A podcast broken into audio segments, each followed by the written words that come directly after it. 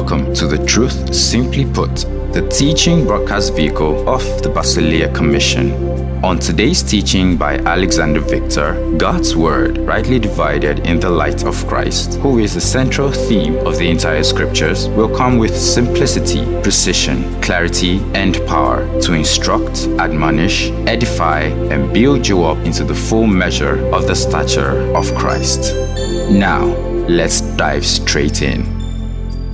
We're continuing understanding this gospel series 2 and today would be part 10 and I honestly cannot believe how we got here. Amen. So it means we have spent 9 weeks discussing the audience of the gospel. That's insane. So we ended off last week by saying that we receive the preaching and teaching of the gospel every time. Right?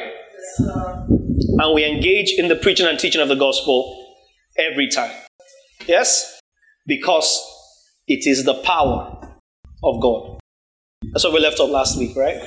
We engage, we receive the preaching and teaching of the gospel every time. We engage in the preaching and teaching of the gospel every time because it is the power of God. So today we're going to be looking at the power of the gospel. Understanding this Gospel, Series 2, Part 10. Romans chapter 1. The power of the gospel. I know you say you know, but approach this series like you don't. Approach the series like you don't. Romans chapter 1. I need from verse 13 to 17 in the TPT. Oh, we're going to have such a great time today. Oh, my God. So, my dear brothers and sisters, please don't interpret my failure. This is Paul talking to the Roman church. Hence, he calls them my brothers and sisters. Romans 1, verse 7 just so you understand and get a better sense of who he's talking to. Romans 1 7, the TPT, that's where we are. I write this letter to all his beloved chosen ones in Rome. For you, beloved chosen ones, have been divinely summoned to be holy or called saints. New King James says, or King James, hagios, sanctified ones. So who is Paul talking to in this letter? Saints. Right? Holy ones. Holy by calling, not by performance. All right?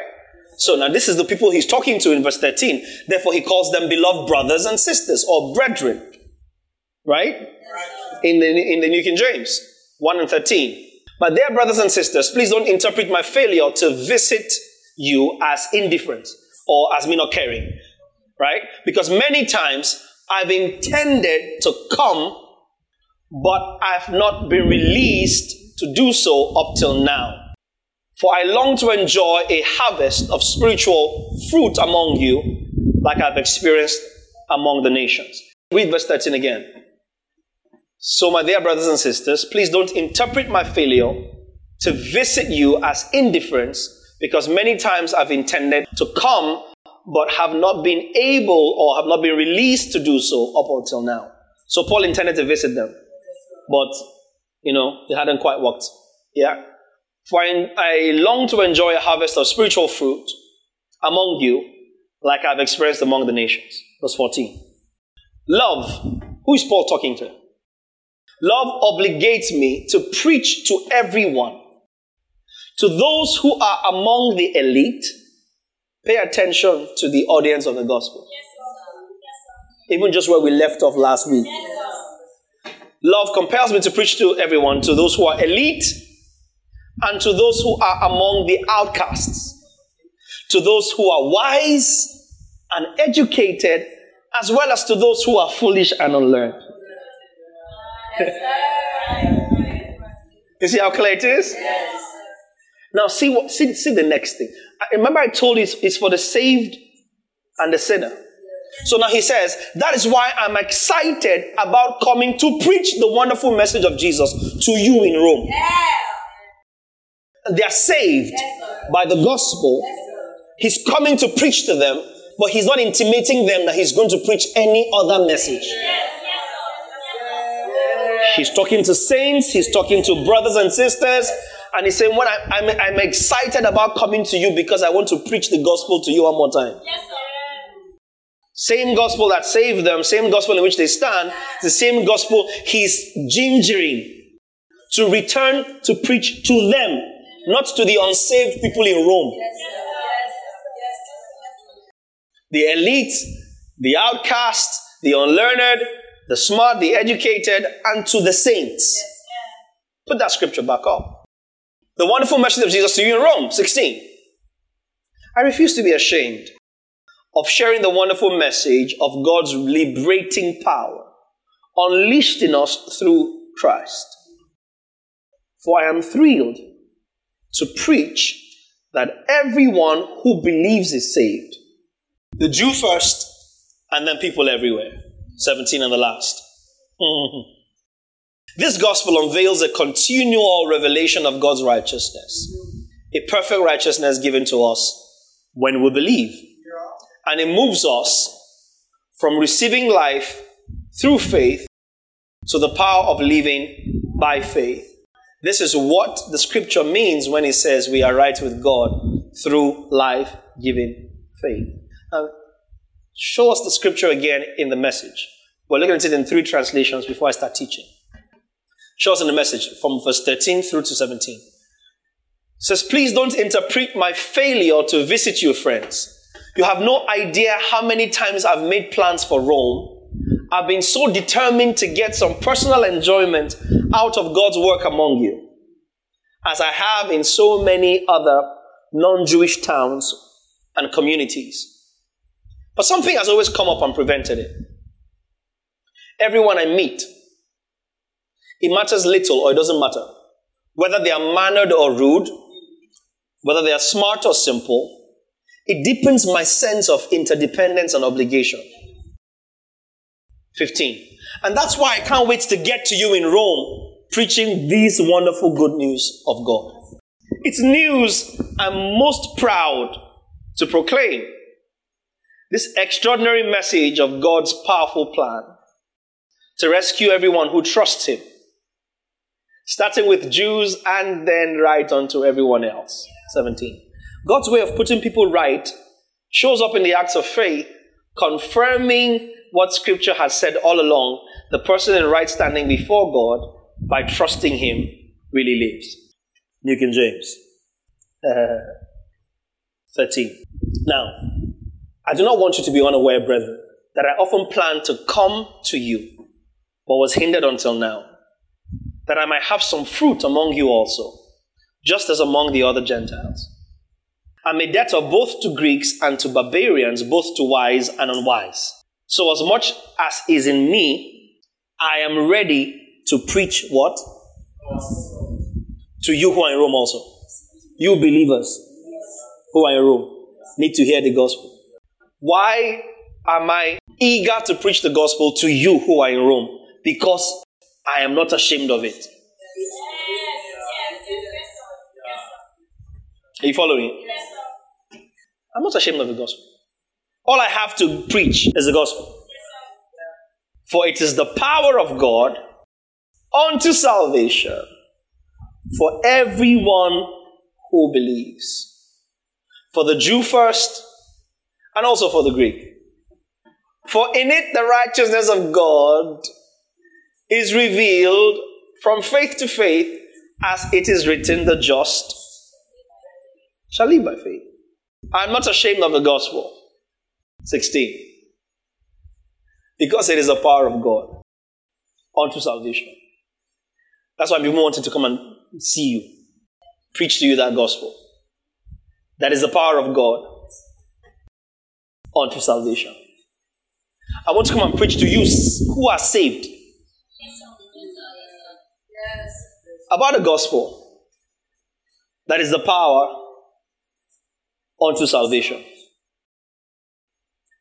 Paul is speaking to saved people, not unsaved people.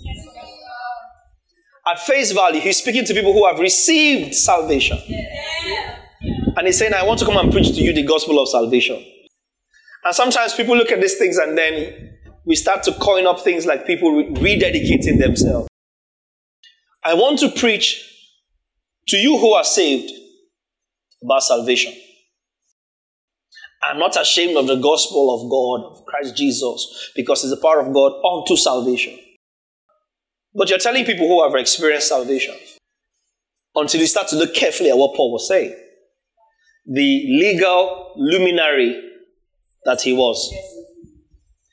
Because see, a lot of us forget that the difference between Paul and the apostles that worked with Jesus was that educational speaking, they were not his mate.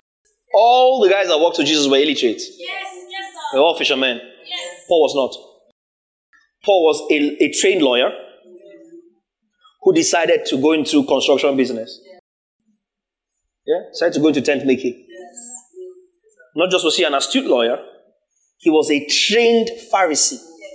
He tells them in Philippians, he actually says of himself in Philippians 3, Pharisee of Pharisees.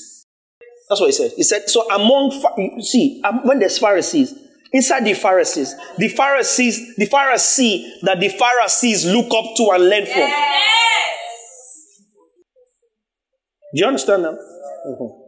He says, if anyone will boast, I much more. Verse 4. Philippians 3 4.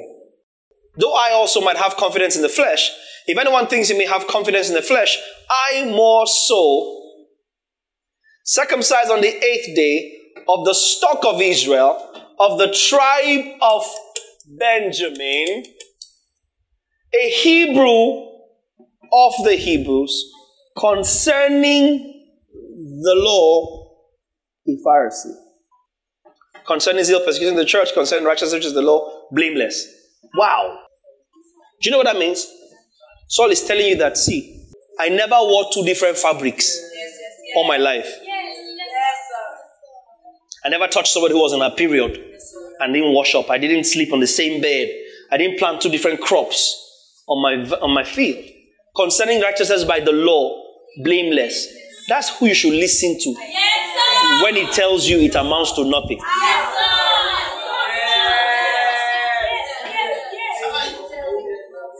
when he tells you it amounts. You see, a poor man can get up and say, Money is vanity. Who needs money? When Solomon gets up and tells you it's vanity, that's who you should listen to. Do you understand? Oh, money, money is nothing. Wait until you have it. Food safe. Who does food help? Wait until you have food. But so, someone who is an authority in that department says to you, For we know that a righteousness from God, apart from the law, has been revealed. He's not trying to just put the law aside like something that doesn't matter. He has kept the law, he has been the law.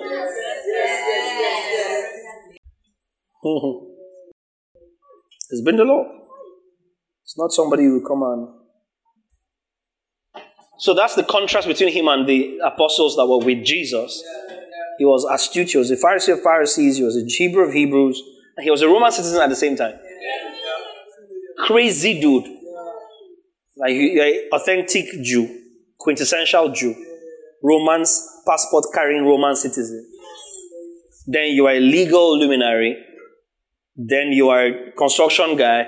And then even as a legal luminary and a Pharisee, you trained under Gamaliel, the best, the emeritus of the law in his time. Understudied Gamaliel for a while. So when Paul writes or speaks, he has a distinct touch to how he articulates himself. He's not trying to find how to speak. Now, cultural context are important in understanding scripture. Who wrote? Where the person was, who the person was, how the person was is important, gives credence to their writing. So when someone like Paul speaks one sentence, he has spoken a thousand things yes, that you have to dig a little deeper to unpack. Yes, I grew up knowing Romans 1.16. I'm not ashamed of the gospel of Christ. It's the power of God unto salvation. But as I've developed this series and studied and studied and studied and studied, there's things that I'm unraveling. And so when 2018, 19 was when I 2018 was when I began to develop the Understanding This Gospel series. Then we started off and and left it. Right? We did season one in 2019, I think. Yeah, 2019. So from 2017 into 18, as I began to study the gospel with, with a view to developing this teaching series and eventually uh, book series, I began to pay my attention to stuff. And one of the things I, began to pay attention to was Romans 1.16. I've been waiting four years to teach it. And it says, I'm not ashamed of the gospel. The word ashamed is the word epaischunomai.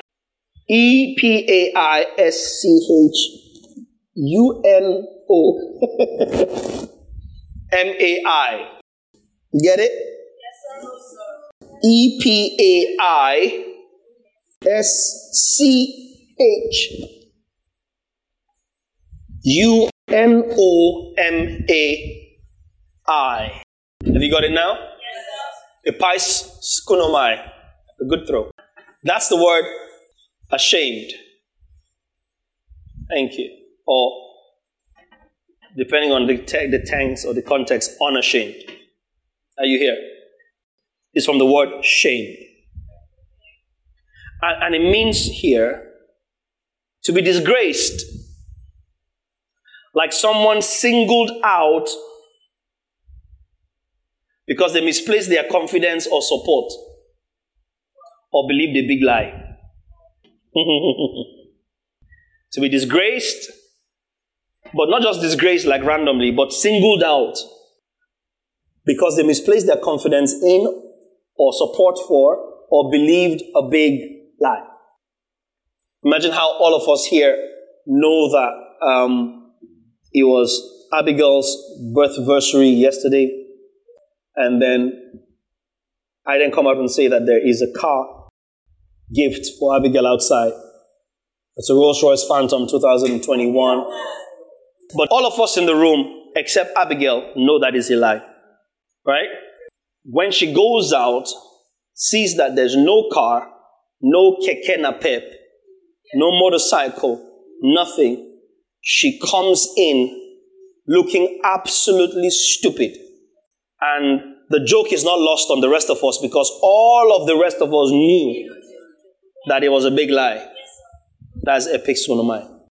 It's different from her having an expectation and just goes out and realizes the expectation is dashed. In other words, the way she feels, if I just told her, I brought a car for you, and she dashes out and sees that there's no car, she's embarrassed, but it's not global. It's not public. Does that make sense? And, and so that shame is different. She's disappointed, but she's not shamed. So the shame comes from all of us being here, and all of us except you know that you have just been played. So when you find out, you're like, oh my God, uh, the proverbial Nigerian saying, I feel like the ground should just open.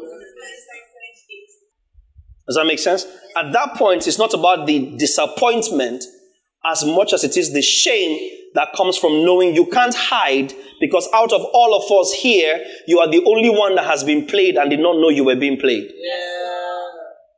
Are you following? That's what it's referring to as shame in that sense. Not just the shame that you feel, but the shame that everybody is joining you to celebrate. Because everybody knows that you trusted in something, you believed in something, you publicly supported something, and have now been found out that what you, dis- what you supported, what you believed, was a lie. Not just a lie, but in the Greek, a big lie. So not just a lie you can sweep under the carpet. Does that make sense? That's the word epaischunomai. It also goes on to say to, to be personally humiliated. Obviously, right? It means to be personally humiliated. It gets worse. It also means to bring a fitting or deserving shame. Fitting or deserving shame that matches the error of wrongly believing or identifying with something. Somebody goes to a native doctor, he's fortified for a mission. At the time where it fails and you're trying to disappear and it's not working, that's a fitting and deserving shame for wrongly reposing your trust in something. Yes. Yes. Does that make sense? Yes, the embarrassment. Imagine after you, you stand in front of someone and you talk to them and talk to them and talk to them, and I will shoot you now. Say your last prayer. And the best you pray say the prayer, you don't cock the gun and it doesn't shoot. And you, you crank it and crank it and it's jammed. And that's all you have. A gun. At that time, you understand what is he that trusts in the arm of flesh? I'm painting a picture for you. The shame, do you know, there's people that met their Waterloo that realized they met it before they met it. Most people that died didn't even know they have died. They didn't have time to die. They just died. Does that make sense? Someone is shot, and as soon as the lead goes through the person, the person's dead. Do you understand? They didn't even have chance to die. Does, does that make sense? I was watching, a, a, I love medieval uh, shows, and, and, and I was watching Vikings, Valhalla, the new one. And this guy drives a knife into this guy's chest. And the knife is there, and he says, As I pull this knife out now, you're going to bleed out and die. Because obviously the knife is in there, it's hurting the guy, but it's stopping the blood from flowing. Does that make sense? Until I pull it out. So he goes, So when I pull it out, you're going to bleed out and die. But before I do, I want you to look up there and tell me what you see. Because he had challenged the captain of the boat, like, um, what's it called now? Mutiny. Challenged the captain of the boat and said they were lost. They were going to England. And the guy took up and I challenged the guy. And just as he stabs the guy, he says, Before I do that, look up and tell you guys what you see. And he looked up and he saw the shore, England. He saw land. After telling them that they were lost, you know, and then he takes the knife out. The guy saw his death coming. Does that make sense? Epaischunomai. The fitting and deserving shame and misfortune of realizing, ah, I chose the wrong side, is what Paul uses to say, I'm not ashamed. Are you following me? I'm going to take it easy. Fitting and deserving shame and misfortune that comes with identifying with or choosing the wrong thing to believe. Are you here? Yes. That's epaischunomai. The error of wrongly identifying or aligning with something. Paul says, I am not ashamed. I am not in the position, I will never be in the position where the joke is on me for believing the gospel. I will never be in a place where I come into disgrace because it suddenly dawns on me that what I believed was the big lie. I am not in a place, I will never be in a place where I have to suffer public personal humiliation because I chose the wrong side to believe. I have not been found, I am not found, I will not be found in a place where I have to pay for my lack of discernment. Yes, yes, yes. For aligning with something that was not true. This is a lawyer speaking. So he says, I've carefully considered the particulars of the gospel. And I have determined that the lies, the, the deception, the disgrace, the shame that comes with being found out to have followed a lie shall never be applied in my life. I will never be in a place where I have to say, wow, just before I die, I am undone. I believed what was not true. No, that shame does not apply to me. Yes, yes, sir. Yes, sir. To be in a place where I'm going to have to Swallow my words. Eat back what I said. Because ah, I have been played. I've been played. I was taken advantage of. Alas, it was not true. Not only was it a lie, it was the lie, the, the big lie, the one that, that determines what every other lie is. And essentially, Paul is saying, I have staked my integrity. I've staked my entire awareness that if this thing, in fact, it's not a lie, I've understood what would happen to me if what I've believed or chosen to believe is a lie.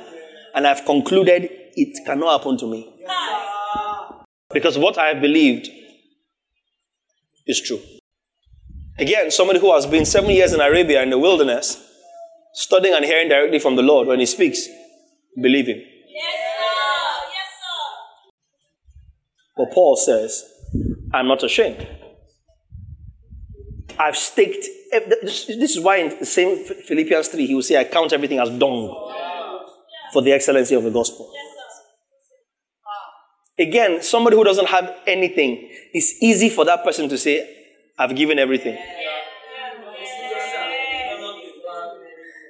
The rich young ruler walked away sad and sorrowful because he had many possessions. Do you understand what I'm saying? Yeah. Many possessions. The blind guy that they said, don't tell anybody, he still told everybody that still follow Jesus, jumping and praising had nothing to lose. Are you following me now?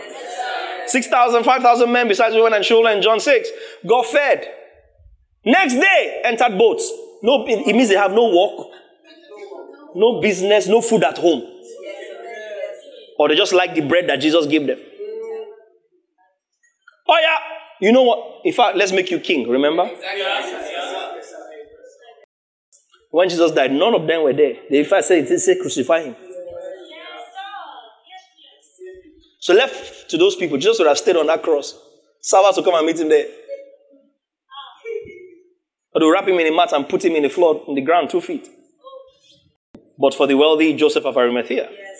and Nicodemus, yes. because it was together yes. that they went to take the body of Jesus. But the rich young ruler went away because he was, oh, he was sorrowful because he had, scripture says he has many possessions. So it's easy for somebody who hasn't, doesn't have much to say, yeah, I've given it all up. What have you given up? Again, we don't understand. I don't know if I should even go here. We don't understand basic, basic concept in scripture. I've mentioned this before. Like the basic concept of the widow's mite. Jesus sat, you know, everybody that has one million in his account and gives 300k in a luncheon and says his widow's mite is a fraud, he's foolish, he's proud, Call it anything else. Don't call it widow's mite. Yes. Widow's mite is everything. So widow's mite can be two billion dollars. Yes, widow's mite is not in the size, it's in the value. But over time, religion has made us see widow's mite as the small thing I'm giving that I can afford to give now, even though I have more. If after you gave, you are going back to something, it was not your widow's mite. Does that make sense? If after you gave, you have something to go back to, don't call what you gave your widow's mite. Don't. Jesus says this one gave more because she gave all. It's value. So Paul will look at it and say, I'm not ashamed. I count, I count all as dung for the excellency of the gospel. I've investigated this thing. I know what I've seen. I know who I've seen. That's not somebody I am prepared to doubt. Yes, sir. Yes, sir. Can we speak a little intellectually now? That's not somebody I'm prepared to question. Yes, yes, sir. As, as concerning the law, faultless. Can you, imagine, can you imagine a Roman who was a Jew circumcised on the eighth day? Hmm, Do you understand? A Roman pagan. Yes. yes sir. Who is a Jew on the eighth day he was circumcised? Eighth day. They were flogging him. Never, on the, the, moment he said, I appeal to Caesar, the panic broke out among yes, the ranks sir. of the people because they don't flog a Roman citizen like that. Yes, sir.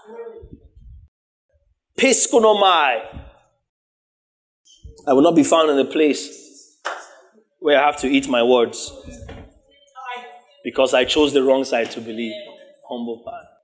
I will not be found in the place where I will say, Whoa! I, I should have chosen someone else. This was a waste of my time.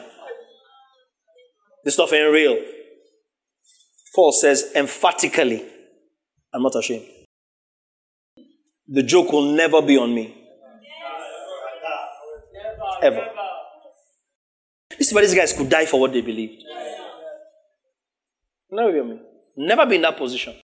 Uh, Paul says, Follow me as I follow Christ. That's what he said. Follow means to follow. Says 1 Corinthians 11 1. Follow me as I follow. So he says, I'm not ashamed. I will never be in that place. What is the subject matter for which I will never be in that place? The gospel. Evangelion. Good news of God's eternal will for mankind. That one, that gospel, the gospel, will never put me to shame. And he was not referring to, oh my God. When he says, I'm not ashamed, he's not referring to physical shame. Because the believer for the gospel will be shamed. It is a promise. So we will be shamed for what we believe. But nobody who has conviction, hear me, has ever been stopped by shame.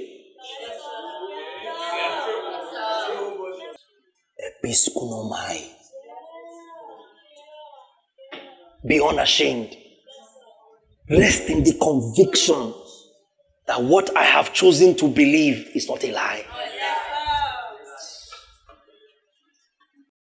So I'm not ashamed of the gospel doesn't mean, oh, I, am I'm, I'm, not, I'm not ashamed to declare it. No, that's all, that's all Paul is saying. Some translations might render it like that, but that's not what he's saying. I'm not afraid, I'm not ashamed to, to speak the gospel. I'm not ashamed. That's not, that's not what he's saying. He said, I'm not ashamed of the gospel. My identification with the gospel is total. I've staked my entire life's integrity and value on the gospel on the good news because it is the power. Let me show you one scripture Second Timothy. Paul is saying he's not going, uh, let me, let, me, let me just read it out. Paul is saying he is not going to be disgraced, shamed, humiliated for the error or foolishness of wrongly believing, identifying and aligning with the gospel as a lie. In other words, he is sure of what he has believed. Yes, he is sure of whom he has believed. Yes, so already we see Paul saying that he's not going to be disgraced, shamed, humiliated for the error or foolishness of wrongly believing, identifying or aligning with the gospel as a lie. In other words, he's sure of what he has believed, he's sure of who he has believed. 2 Timothy 1 8 to 12. Is anybody getting anything? Yes, sir. So this is the same word, epaischunomai. He's telling Timothy, do not be ashamed. This is the same word. And he gives him the same reason. Yes. Of the testimony of our Lord.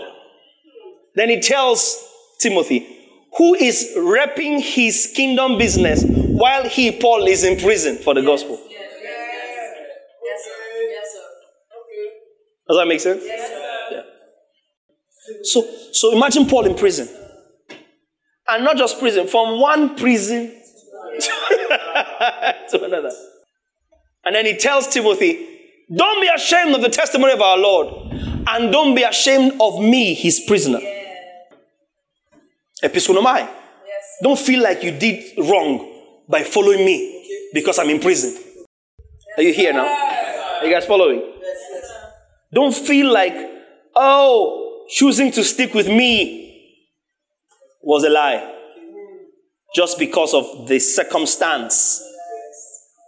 Are you guys here? Yes, Don't be ashamed of the testimony of our Lord of me, his prisoner. Yes. But share with me in the suffering for the gospel according to the power of God. See the, see the, the same words? Who has saved us? Has saved us. Somebody say has. Has. Has saved us and called us with a holy calling. Not this holy calling, not according to our works, hmm, but according to his own purpose and grace, which was given to us in Christ Jesus. See when? Before time began, was when it was given to us, but has now been revealed by the appearing of our Savior Jesus Christ, who has abolished death and brought life and immortality to light through the gospel. To which I was appointed a preacher, an apostle, and a teacher of the Gentiles. Verse 12. Oh. For this reason, I also suffered these things. Nevertheless, I am not a piscosonomai. I am not ashamed. Keep going. For I know whom I have believed. And I'm persuaded that he is able. Please pay attention to that word able. Yes, sir. You didn't know it until today. Okay. To keep what I have entrusted to him, committed to him, until, pay attention to this next phrase, that day. I am not ashamed. Verse 12, from the top. I am not ashamed, for I know whom I have believed. That's where my not ashamed comes from. Even when I am shamed Yes, sir. Yes, sir. for the gospel, I am not ashamed of the gospel. Yes, sir. Yes, sir. I will be shamed for the gospel, but I will not be ashamed of the gospel. Hallelujah. Epaischunomai. Yes, sir. I will not be in the place where I have to apologize for believing the gospel. Yes, sir. For I know in whom I believed, and I'm persuaded that He's able to keep what I've committed to Him until that day.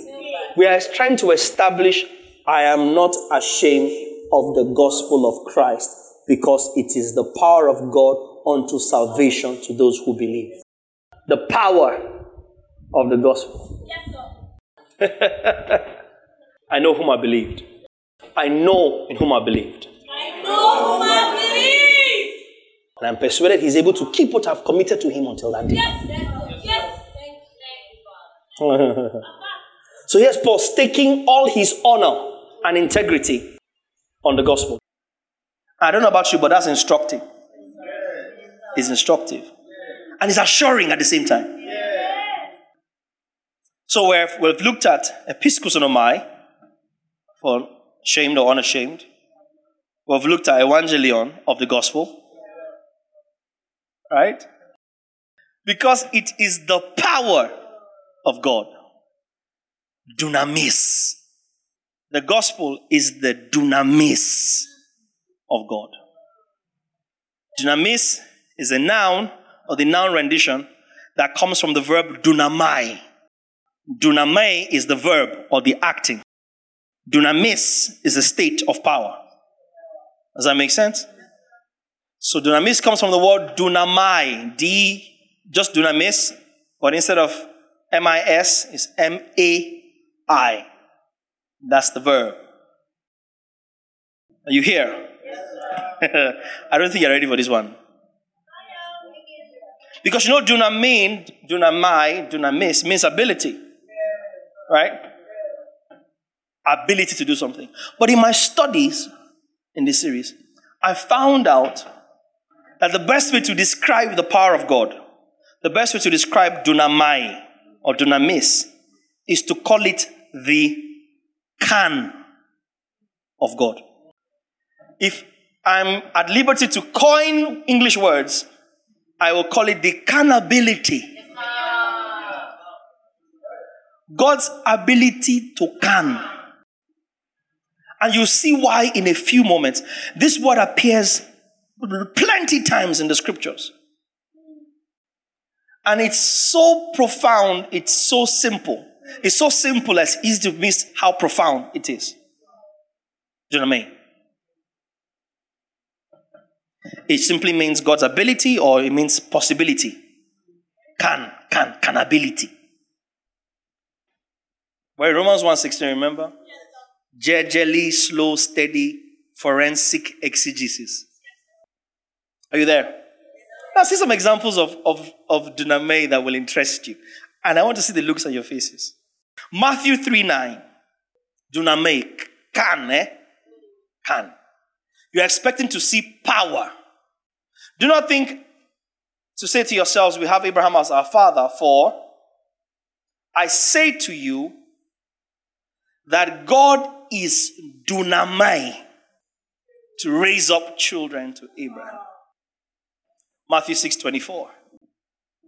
It will get very interesting very soon. See 24. No one dunamai serve two masters. So it was not, it's not can as in, oh, you can choose, can, can you? Mm, that's not what can means in dunamai. Actually means no one has the ability it's not necessarily no one, ha- um, if you choose this one, you cannot choose that one. No. No, no, no. It's not kind of saying, I can, I can, I can do it. Why, why you say I cannot do it? Is that you are not even in the position to even say you can't do it. If you have chosen this master, you can't say you can have the other one at the same time. You can't multitask. Can establishing ability.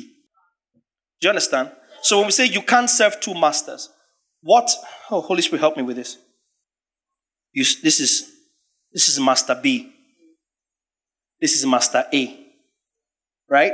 Now, when you hear you can't serve two masters, what comes to your mind is you cannot be here and there at the same time. You have to choose either here or you have to choose here. You, you cannot be more here and there what this brings to mind is the fact that if we allow you, you want to play both. Right? You want to play both because I can do a little here, do a little here. But Jesus is saying, no, you can't do that now. You have to choose. Or you have to choose. But duname, no one can serve. It is the, the, the scope of the canability that determines for you. So Jesus is not telling you you cannot be playing both now. Jesus is telling you, you cannot. If you are here, do all you want to try and serve that master. You don't have the ability to. Because all your ability is linked to one master per time.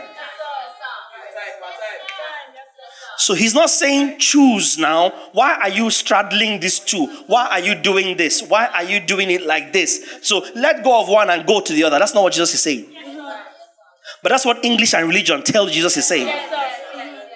But the introduction of the word dunamin is Jesus is saying no one has the power to serve both.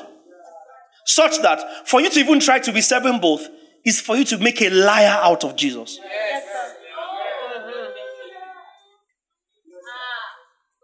Do you understand what I'm saying? Because for, for you to say, okay, you're serving both you now let go of this one, it means that you have proven to Jesus, I feel do I feel do the two now. Jesus is now convincing you, but uh uh you know go they effective now. So if you want to be really effective, you have to let go of this one and stay with this one. Okay, this one, you like this one better. Okay, so stay, take this one and leave that one. That's what it looks like, but that's not what the scripture is saying. Yes, Jesus is informing you as you are now. You don't have the ability to play both ways. You can't generate that ability. You can not. Does that make sense? Or you cannot can. Once you are with this master, stretch all you want, this master is not in your reach. Does that make sense? So no one can serve two masters. No matter how hard you try, there will never be the ability to connect with this master once you're here. The same thing applies here. Once you have cleaved to this master, no matter what the pull is, you cannot connect to this master. No one has the ability to play two masters. Do you know what I mean? Thank you, guys. Do, do, do you understand it? Now, see verse 27. Mm. No one can. So, why, why are we struggling? Is because we are trying to deceive ourselves to think that we can. And that's essentially you stretching for the impossible. 27. Which of you by worrying, dunamai, add one cubit to his stature?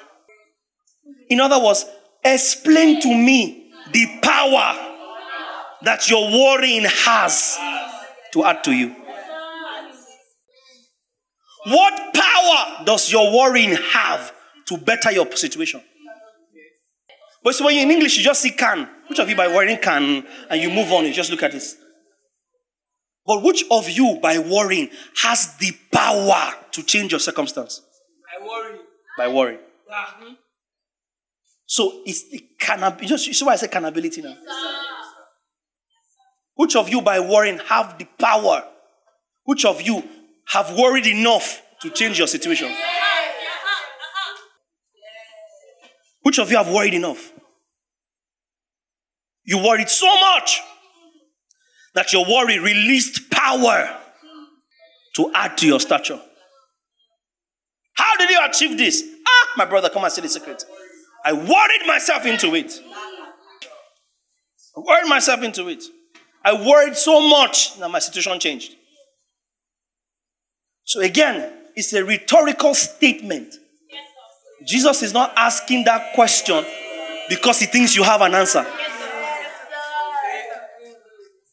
He's informing you that your worrying cannot can.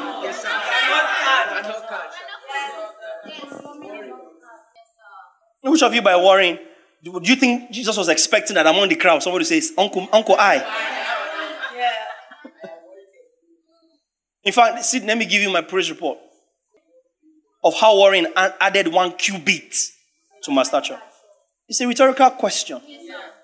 Jesus is informing you. You, can, you, you cannot. Not just do you not have the possibility, you do not have the power. You don't have the ability. Even if you thought it was possible.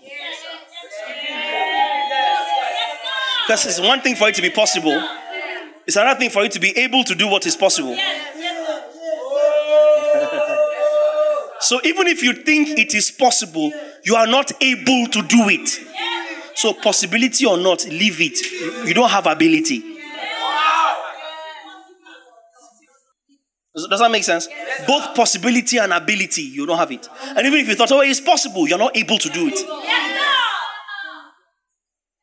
I'm trying to go ahead of myself, but now to him who is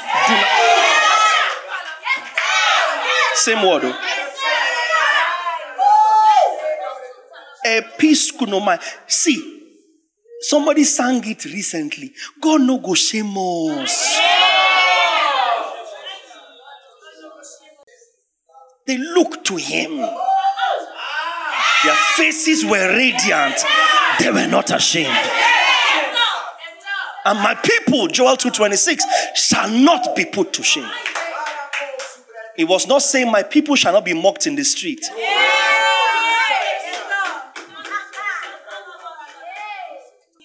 That's not what it was saying. That's not what it was saying. That's not what it was saying. Now to him who is.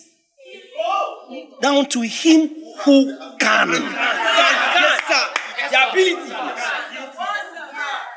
Not to the one that's saying no. Not, not to the one that's even saying it's possible. You know, 70 virgins when you die, you know, you're, they have no ability. Even if they've sold to you a possibility. Yes.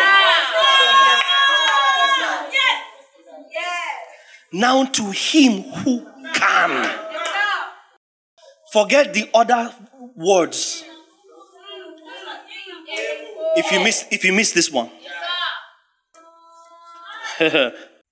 Matthew 8 and 2. Behold, the leper came and worshipped him and said, Lord, if you are willing.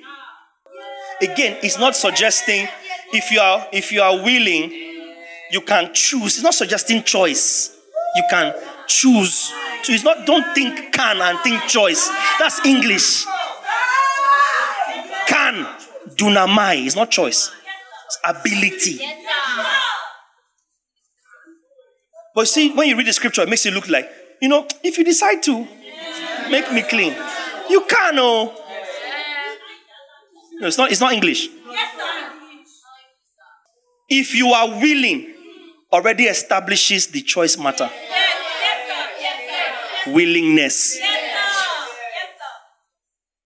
So what he's saying is, the problem now, sir, is not even your willingness. Is that me, I know. As, as for ability, it is not, not you have it, it is you that has it. There's a difference. There's a difference between you have ability and the ability for this thing lies with you.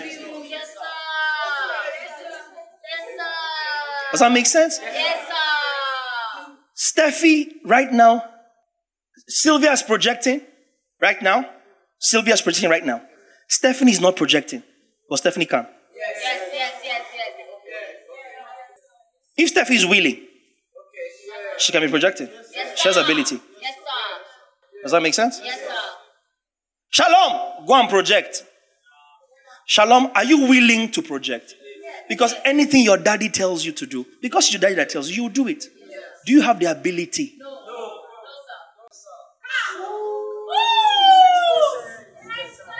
Does that make sense now? I'm trying to find something here that, okay, nobody else here, maybe now by virtue of association, nobody else in the room right now is a plumber. Nobody right now. So if you have an issue now, right now, in the bathroom, So now you see Debbie, Sean, Daniel enter bathroom. Hey, there's water. When they enter the bathroom, they'll still form a ring and wait for the person that is able. The person that can. So Steffi has ability to project. Sylvia has ability to project. In this room right now, the ability to plumb lies only with Caleb. Does, does that make sense? So this guy was not telling Jesus, if you like, if you like to choose, uh, you know, I've identified you as one of the people that can heal me. One of the people that has ability. Mm-mm. This guy has been around for a while. So when he came, he was telling Jesus. Maybe informing Jesus what he didn't think Jesus knew. So the only problem we have now is your willingness. But if it's ability, oh, it lies with you. You are the one that is able, powerful enough to make me clean. So can we not talk about your ability? Can we just be, be sure if you are willing? But the canability is you, you that has it. If you're willing, you can dunamai. You have power. You are powerful enough to make me. And look at Jesus' swagged up reply in verse 3. Very swagged up, sweet reply. Just put out his hand and touched him and saying, I'm willing. Oh, yeah, be clean. Jesus didn't even invoke power.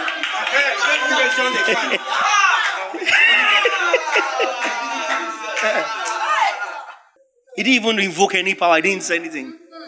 That's why he apologized to the Father in John 11 yes. at the tomb of Lazarus. Yes. I'm only, I'm only talking to you so these ones can believe. I'm willing. Be clean. Because the guy knew, sir, you, you not only can, you are the can in this matter. If this matter can be solved, if this matter can be solved, you are the can of this matter. Do not Dunamai. Now, because it's always mostly we see it rendered power only in English. You don't know how much work Dunamai is doing in the scriptures. How much work the word Dunamai is doing in the scriptures, even when it's not called power. But it will be an accurate translation to say, Sir, if you are willing, you have all the power. In fact, all the power to make me whole lies with you. Are you here? Matthew 9 28. Are you getting the picture? oh, hallelujah. Matthew 9 28. And when he had come into the house, the blind men came to him, and Jesus said to them, Do you believe that I am Dunamai? Do you believe that I have power to do this? Do you believe that I am the one that can do this? That's what Dunamai. Three more examples. John 146. John 1 46. And Nathanael said to him, Does Nazareth have the ability to supply anything good?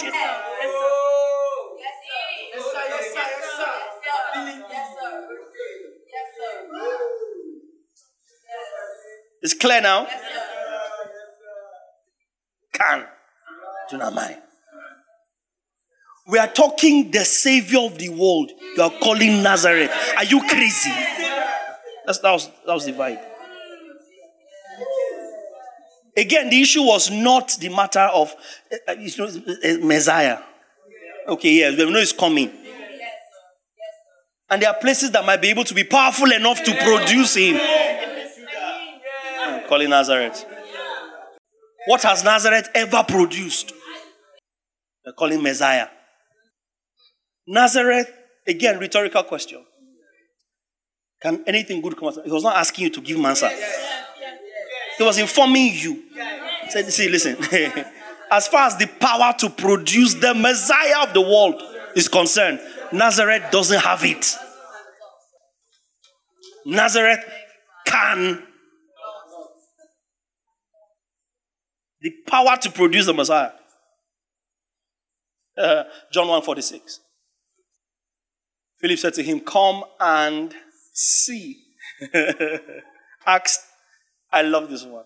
Acts 20 32. One of your favorite scriptures. But this now changes how you see it.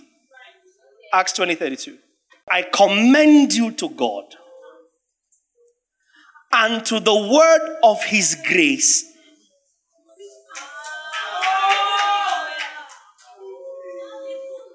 Which has and is the ability to build you up. So next time you say nothing else can, say it with light.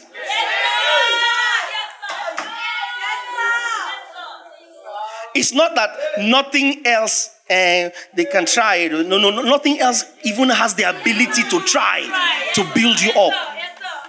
Let them finish. It amounts to nothing. Because the ability to build you up lies with the word of His grace. Yes, sir. Oh, is this where I wrote what I wrote?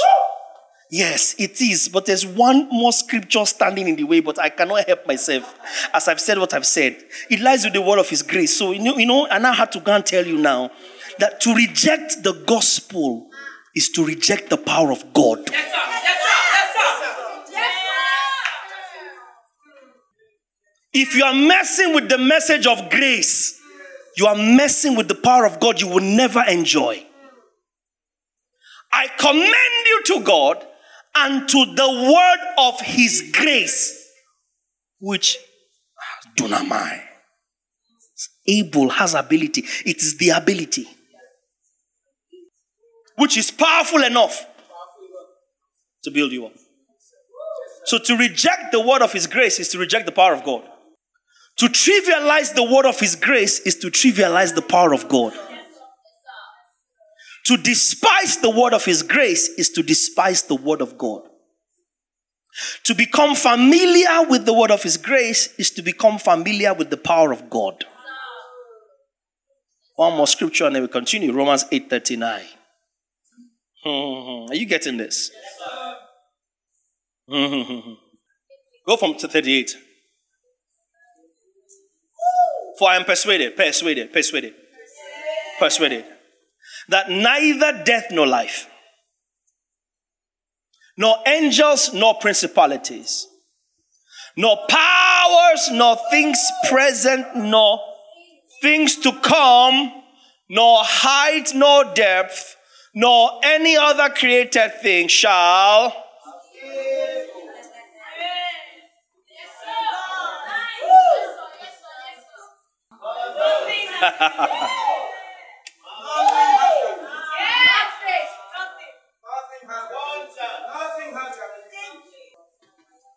Shall be able. So, no, no matter how hard it tries, it is not powerful enough. Death, life, principalities. Sit and join them. Powers, height, depth, things past, things present, things to come are not wired with enough ability.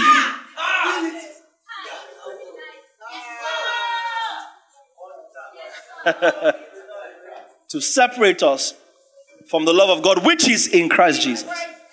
Are you here? The gospel, therefore, is the encapsulation of everything God is able to do. The gospel is the encapsulation of everything God is able to do. So reject the gospel, reject the entire ability of God. That's why you keep binding things last week that you bound last year. Binding them today that you bound last week, and the cycle of curses never stops. After we bind the cycle of curses, we'll remember the curses from your father's house. And after we bind those from your father's house, the ones from your mother's house have woken up. So you have to bind again. And bind curses after curses. Never mind the fact that he redeemed us from the curse. Uh, never mind. So if you reject the gospel, you reject the entire power of God, and therefore you're responsible for generating your own safety. Now, your own safety, you have to do it every day. You cannot trust that yesterday's prayer covered today. You can't trust that you have headache, you go for deliverance for headache. You have running stomach, they tell you you go for deliverance. That means when we came for deliverance for headache, as hot as the Holy Ghost fire was, it only drove out the demon of headache. Yeah. Since we didn't prescribe Holy Ghost fire for the running stomach, the Holy Spirit, the Holy Ghost, even. Lash you, drop you on the floor, you vomited, vomited, but all that came out of you was headache demon. All the other demons just sat there. Holy Ghost was pouring fire on you. The other demons were like, no, it's not me the after. It's not me now. My own is 7th to 13th of May.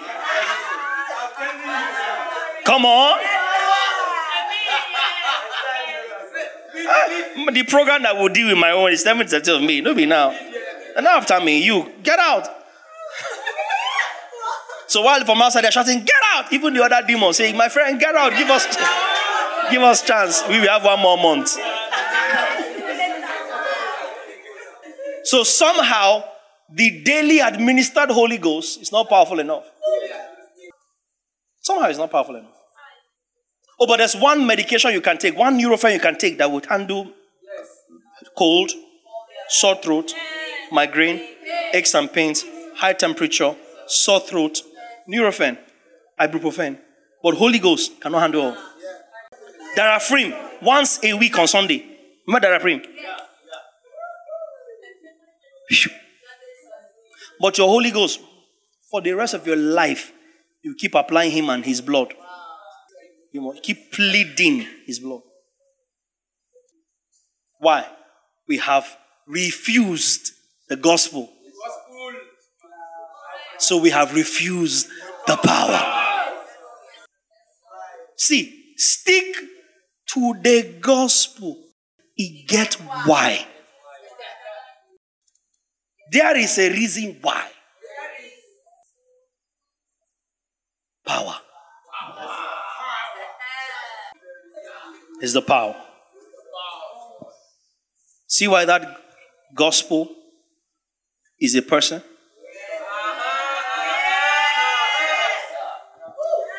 Because if the gospel is, a, is the power of God, 1 Corinthians 1 18.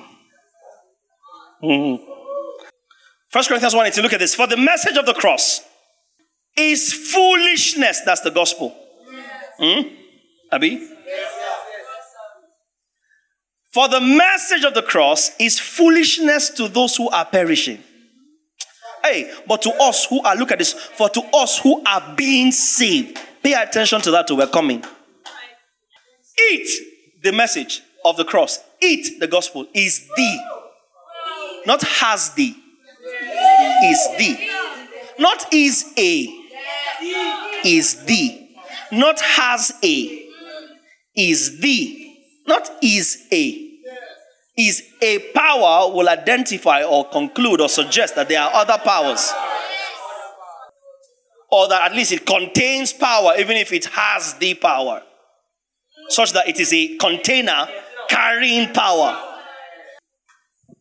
This bottle has water. The bottle is not water. Does it make sense? The gospel doesn't have power like the gospel being a container that the gospel is power. The substance of power is the gospel. It is the power of God. The gospel. It. Romans 1:16. I'm not ashamed of the gospel. It is. The message of the cross. It is. Until they get to verse 24. You see that they eat all along. 1 Corinthians 1:24. 23. Go, go to 23. But we preach Christ crucified. To the Jews, a stumbling block. Christ crucified. To the Jews, a stumbling block. To the Greeks, Christ crucified. Foolishness.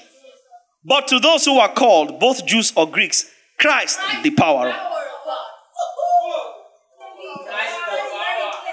The gospel is the power of God. I'm not ashamed of the gospel of Christ, for it is it. The message of the cross is foolishness to those who are perishing, but to us who are being saved, it is. Chapter 1 of 1 Corinthians, verse 18. 1 Corinthians 8, 1 18. And then in 24, we preach Christ, the power. Christ, the message of the cross. Christ, the gospel. Because it's not three different powers. The gospel, message of the cross has its own power, Christ now has his own power, otherwise, it would have been a power, a power, a power, some of the power. But all of them are the power. So, gospel equals word of his grace, equals message of the cross, equals Christ, equals the ability of God. The word, the power, the believer. Do you get that?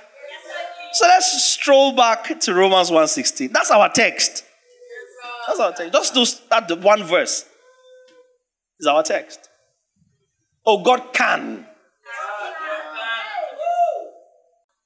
God can. Romans 1:16, right?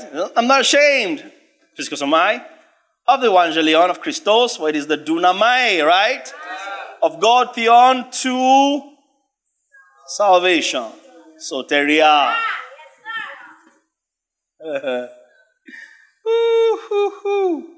Soteria from the word soter, which is from the word sozo. If you go back to my salvation, really forever, you remember the definitions salvation, understanding his gospel earlier on as well. Welfare, right? Prosperity, deliverance, preservation, redemption, safety, right? Salvation.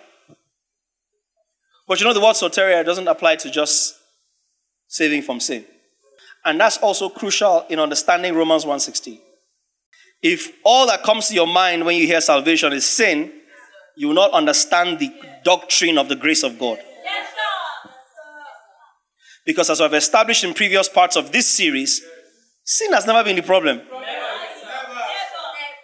It's human beings that have Jesus came and he trivialized. See, sin is leave sin eh, sorted, it's removed. Now I've removed you, you yourself, you're even dead to sin. So what you're calling sin now, what is it? Did Paul call it sin?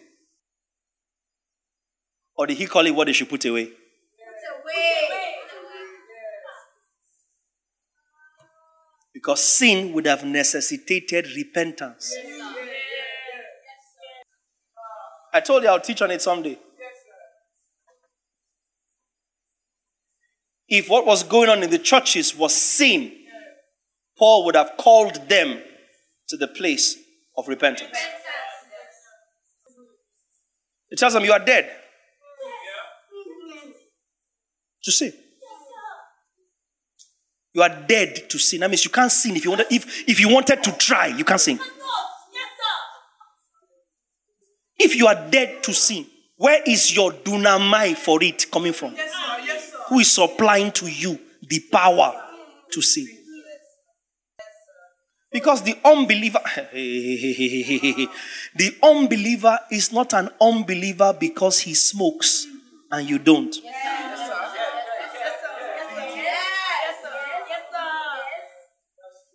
That's not what makes somebody an unbeliever.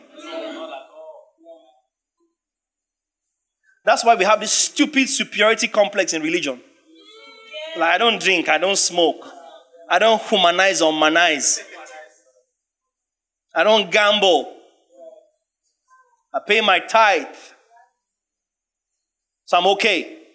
You, look at you. That's why we always use our personal testimony for the gospel. I used to be here, but I met Jesus. I no longer used to be. That's not the gospel. How do you preach it to somebody who has never drank, never smoked, never humanized or humanized, never gambled, never used a swear word in their life? There's people that cannot stand any movie of anybody shooting anybody. Uh, that's not because they are believers. They don't like violence. They're very passive people. Very nice people. They're very, very chilled people. Very content people. How do you preach the gospel to them? He will save you from violence. He will stop you from beating your wife. Stop you from drinking. Will stop you from being aggressive. So we must be careful to not define sin by acts of the flesh. Because it's believers that are carnally minded.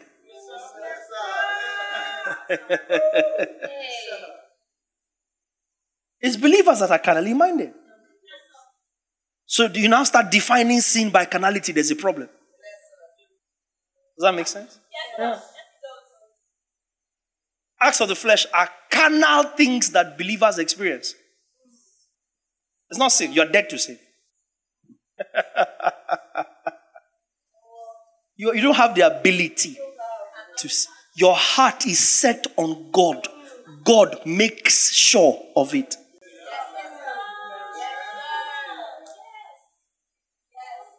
He makes sure of it by saying nothing can separate you from His love. You're not going anywhere from His love. That's why when you mess up now, where is the geographical location for your mess up? In His love. That's why you're misbehaving every now and then because you are there, you can't go out of the love. So you, yeah, yeah, drop me, drop me, like that baby. Drop me, I want to don't drop me. You not get angry. In his love. Because he didn't drop you. Get, get angry, you get offended. You're so frustrated. You go and sit down and drink 200 bottles of beer in his love. Because last, last, after you finish drinking, die inside the alcohol, you are dying inside his love. So, what is driving you? Alcohol. Oh, let me go and sleep with someone for acceptance. Uh, as you finish, you feel empty and dirty. What is happening? In His love. Because you have not yet settled in His love. When you rest in His love, all these childish, carnal proclivities die off. And that's not what God is counting as sin. Your child doesn't sin against you by refusing to open their mouth for you to feed them. The mom will not tell you, look at this child, has sinned. It's a bad child. Or you feed the child like and the child splashes it out. The child has sinned. No. And I, I keep bringing back the words of Jesus. If you who are evil, You know, sometimes again, we also, we also feel like because you are 60 years old, you are not a child of God anymore. You are a cousin of God. Yeah? You are a brother of God. You have grown. You know? And that's our African approach to God. I've been in that Lord for 40 years. You are a child of God. You are Archbishop. You are a child of God. You understand? You are running 200 parishes. You are a child of God. Child, child. And we let mighty man of God get into our head. We forget you are a man of a mighty God. You're not a powerful man of God. You're a man of a powerful God. Change where you're putting the adjective. Change it. I'm not a powerful, powerful man of God. No. No. A man of a powerful God. Powerful. Powerful God. Man of a mighty God. It's a solid man. Of no, it's a man of a solid God. The excellency may be of him and not of us. The excellency may be of him. But when we have changed it, I've changed it. So now we read use our CV. We are preached in, in Gwagwalada, Abaji, Dupani, thousands of conferences. How does that prepare me to receive from you? I've shared this stage. That's the stupidest one I never understood. We see what we're doing. We're just self aggrandizement. We're trying to lift ourselves up, give ourselves credibility. But the excellencies of God. Because the ability is of God. Hmm, is anybody receiving this? So salvation goes beyond sin. That's why your sins are forgiven, but your salvation is not complete. Even though it's finished.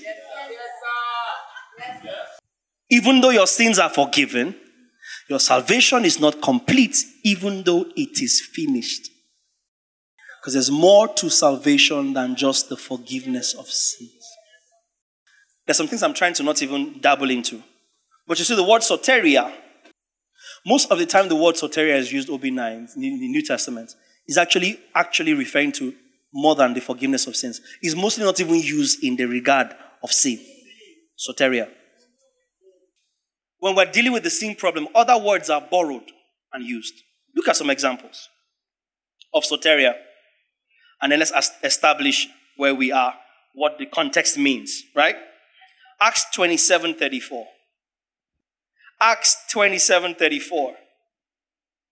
Therefore, I urge you to take nourishment, for this is for your survival, since not a hair will fall from the head of any of you. This is when they were in the ship. Yeah? There was a tempest. This is for your survival. Give me old King James. Survival. This is for your health. Same word. TPT. Now eat and be nourished, for you'll all come through this ordeal without a scratch. NLT. This is total paraphrasing.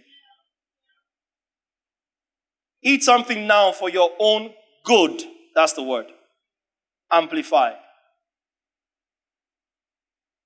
I urge you to eat some food, for this is for your survival. your health, your good, your soteria. That's the word.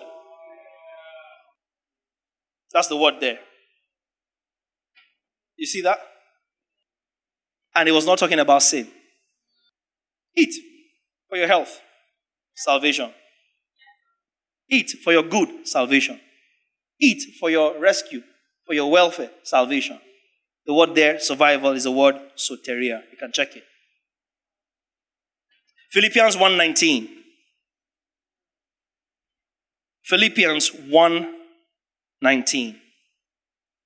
For I know with confidence that this will turn out for my deliverance is the word soteria. New King James, other translations run through it. Deliverance, that's the word soteria. Right? Through your prayers. As you pray for me, and the Spirit of Jesus Christ helps me, this will lead to my deliverance, TPT. That's the word soteria. Because I know that the lavish supply of the Spirit of Jesus, the anointed one, and your intercession for me will bring about my deliverance. What was he referring to here? Prison. Earlier in chapter 1 of Philippians, it tells you how he's a prisoner in chains from verse 8, somewhere around there. Yeah?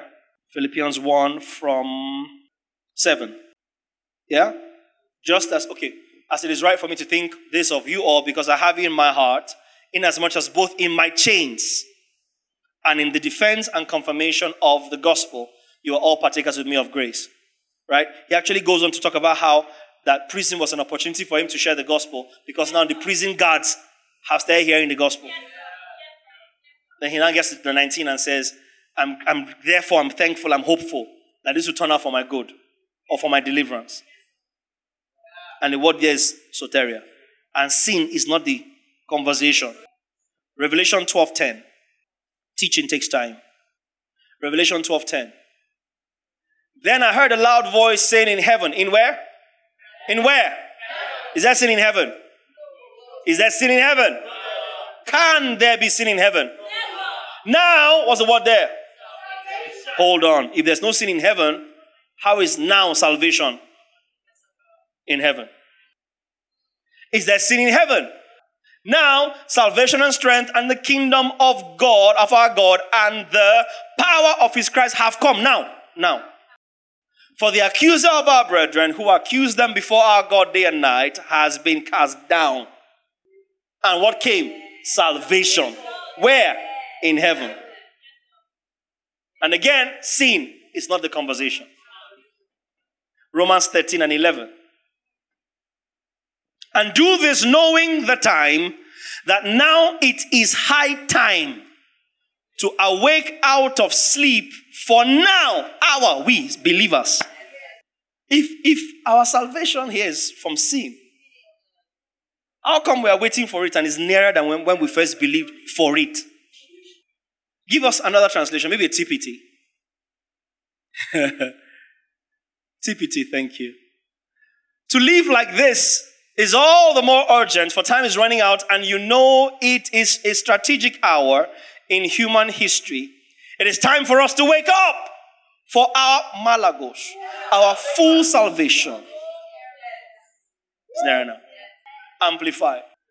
Do this knowing that this is a critical time. It is already the hour for you to awaken from your sleep of spiritual complacency, for our salvation is nearer to us now. So we believed in Christ.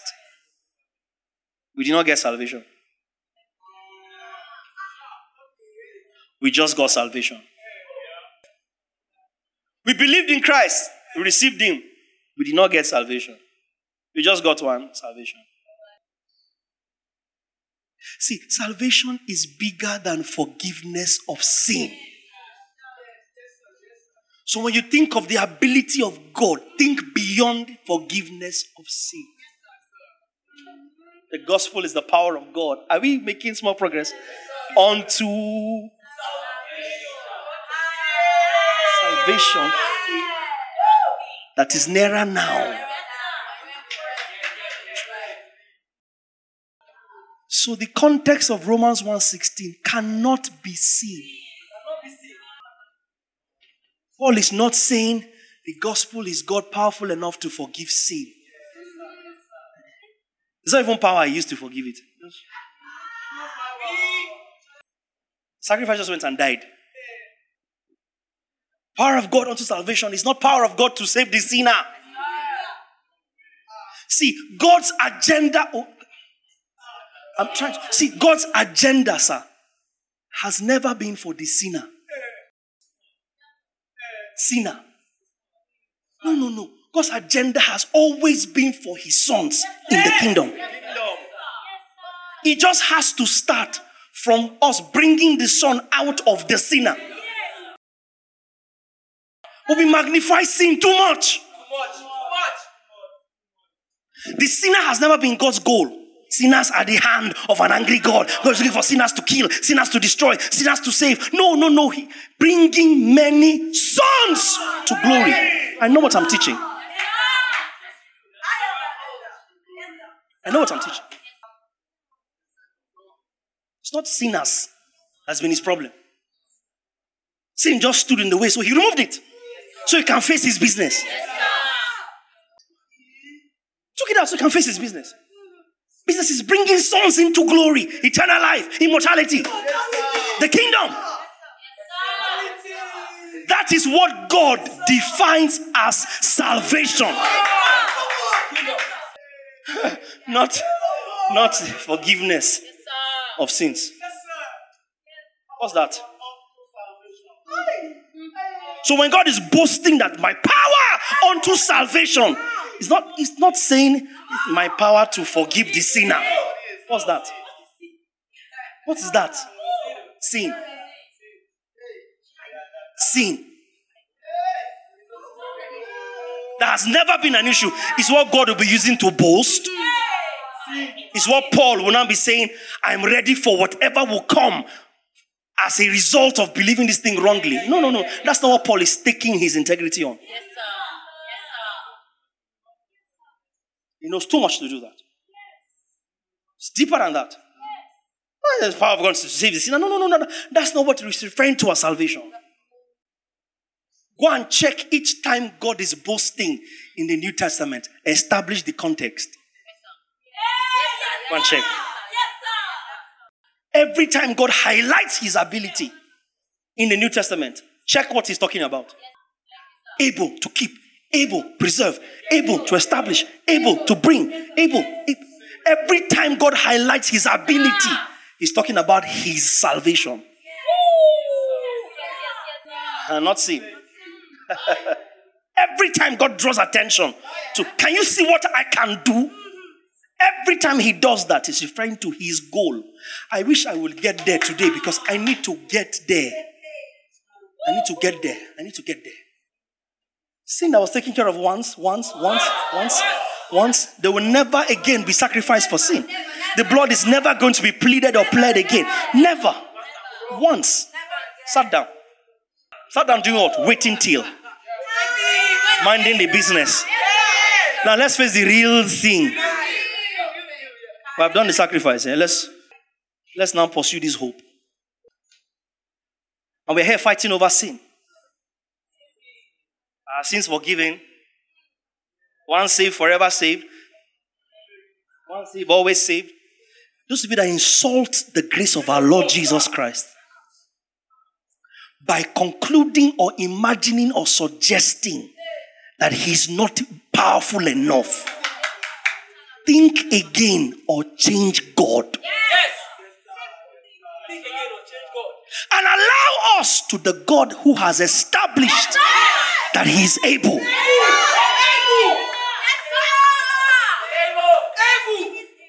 Make way. Clear the path. For the God who gave his own salvation and staked his name, his ability, his integrity on it. What do you believe if you disbelieve the ability of God? to save. I didn't say to forgive sin. Save. Save. Although, you, you don't want me to get there. You need to save eis to the uttermost. Save two, full stop. eis, full stop. Save unto, save into. What I would appears 1,776 times in the New Testament. eis. And each time is referring to into, onto, to, signifying completion.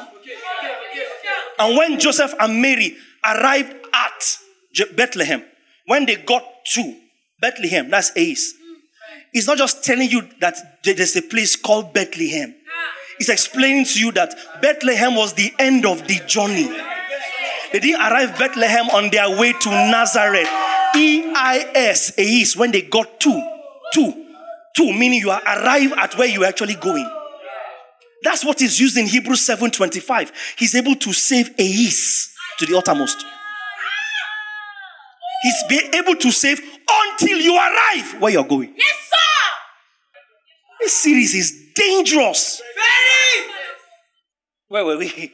Romans 13 11. Now salvation is nearer. our salvation, our sins are forgiven. We are waiting for our salvation. Our sins have been removed.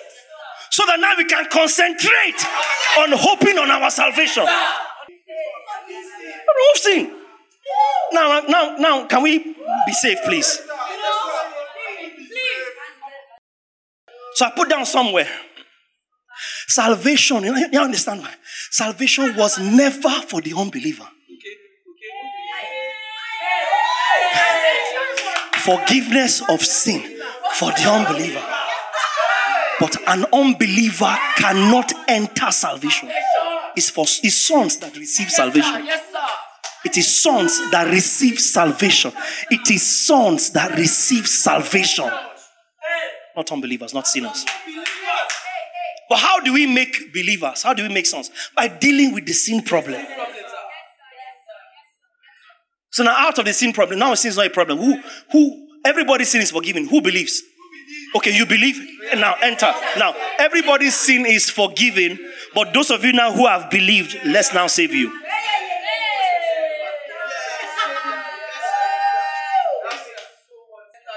Noah and his family spent 120 years building their salvation. That means at the time they entered the ark, they had spent 120 years believing. It's believing that necessitated building. As otherwise, the day that Noah heard the gospel, believed that same day, rain would have fallen, would have entered some sort of place, whatever, and then it's all said and done. But believing brought them out of destruction, which is the absence of salvation, into. So now they walked away from sin, though they were still in the world that they had believed was being destroyed, but they were still in it another 120 years, waiting for their salvation that they believed in 120 years ago. Do you understand it? The, the day they entered the ark was not the day they believed. Yes, yes, yes. So they believed and then they were being saved. Being saved. Being saved until they entered salvation. And not, not when they arrived, God shot him them. It was until they arrived and God shot them. That means the door cannot be closed on you until you enter. Because you have believed. Soteria. It's more than sin. So, so you see why it takes me a while. I will teach something, I will wait years until other building blocks are in place before I come back and flesh it out a little bit. Don't confuse forgiveness of sin with salvation. That's why I say people that are talking, you don't know the gospel, sir. We need to sit down and learn the gospel. This gospel. Just sit down and learn it. Don't rush off and form New Testament. That's why there's no translation of conviction, no translation of practice, no translation of action. That's why we are struggling. We are struggling because there's no conviction. It's not deep enough for you to realize this is not a joke. A peace my. I am not ashamed. For I know whom I have believed. And I know that he is dunamai, able to keep that which I have committed to him until that day. And we, so you see, we're not just focused, oh, Holy Spirit, help me. We're not just focused on the day on the cross.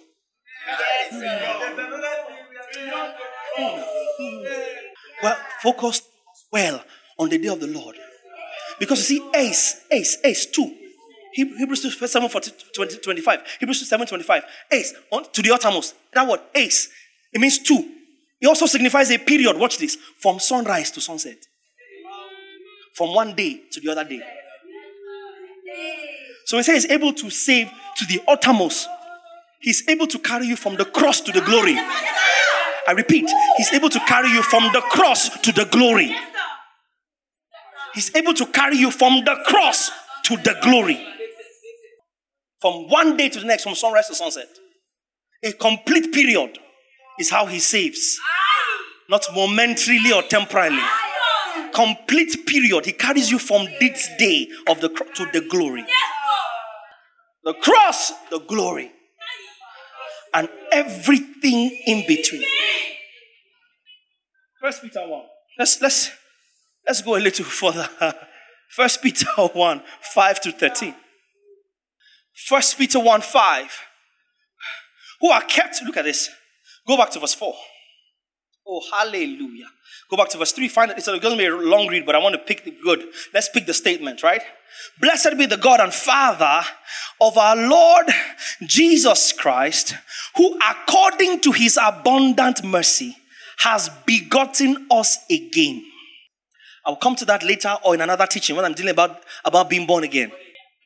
Has begotten us again because the word here that is used is different from anagenao, which means to be born from above right? As in John 3. This, this one just, it means to give birth to you, or uh, uh, uh, anoten genao, which means to be born to, for a pregnancy to come to full term and therefore result in the birthing of something. In other words, referred to as new birth or regeneration, which is what we have confused or translated being born again to mean. So he has begotten us again, which means he has reborn us or he has given us new birth or regenerated us again to a living hope through the resurrection of Jesus Christ from the dead. You see that? He has begotten us again to a living hope through the resurrection, not the death. Through the resurrection of Jesus Christ from the dead. Keep going. Let me just behave myself. He's begotten us to an inheritance incorruptible and undefiled that does not fade away. Reserved in heaven for you, Alexander, who is kept by the dunamis of God. I am kept by the ability of God for salvation. And this is not forgiveness of sins because he said this, this salvation is ready to be revealed in the last. This salvation we are being kept for has not come. Who are being kept by the power of God through faith for salvation. Kept there is the word preserved. We're being preserved. Because if previous verse says it doesn't fade away, it's reserved in heaven for you. Through faith for salvation, ready to be re- revealed in the last time. Keep going. In this you greatly rejoice. Though now, for a little while, if need be, you have been grieved by various trials. Eh, you are sick, your fees are not paid, you don't have a house to live, you know, your car is giving you issues, your family member died, you're, you are in debt here and there, business. You are grieved. You understand? You are grieved by various trials, but that the genuineness of your faith being more precious than gold that perishes, though it is tested by fire, may be found to praise, honor, and glory at the revelation of Jesus Christ. Keep going. One sentence, it's still going. Whom, having not seen, now we see Jesus, or have not seen him. You have not seen him, you love. Though now you do not see him, you believe and you rejoice with inexpressible and full of glory. Go on. Receiving the end. I'm, I'm trying to not go again. I'm trying to not go ahead of myself. Holy Spirit, help me. The word for end there is the word telos in the Greek. Eh? Telos. Where Romans 10 4. Christ is the end of the law for righteousness. The word used there is the same word here. The word is telos. It means end, quite all right, but not end as we know it. Telos means aim or goal. Telos in the.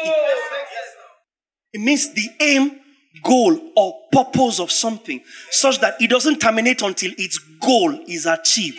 So when it says Christ is the end of the law, it's not just saying Christ ended the law, it's saying Christ was the goal of the law.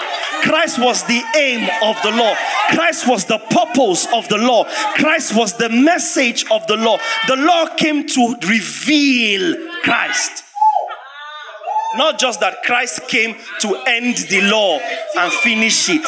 That's why the law was a tutor, Galatians says, to bring us on through. So Christ is the goal of the law. That's why he will say to them in John 5 Moses wrote of me. If you believe Moses, you'd have believed me. For Moses wrote of me. So Moses is the one that will convict you on that day. Because Christ is the goal of the law. So in Luke 24, he begins to expound to them in the scriptures things concerning him. Oh, slow of heart to believe all that was written concerning me in the law and the prophets. Ought not Christ to have suffered these things and entered into his glory? So Christ is the goal, the telos of the law. Christ is the fulfillment of the law. Not just Christ is the one that came and completed the law, so it's finished. Are you following me now? And then First Peter says there in chapter 1 and verse 10 or so that you are receiving the end of your faith. Not that your faith is ending. You are receiving the goal for which you have been believing. You are receiving the purpose for your believing. You are receiving the, the, the, the, aim. You are receiving the goal. You are receiving the outcome of your faith. What is it? The salvation.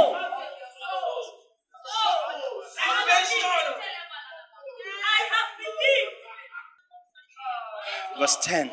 Telos. Telos. Can I help you? When Jesus screamed in John 19 21, Tetelestai.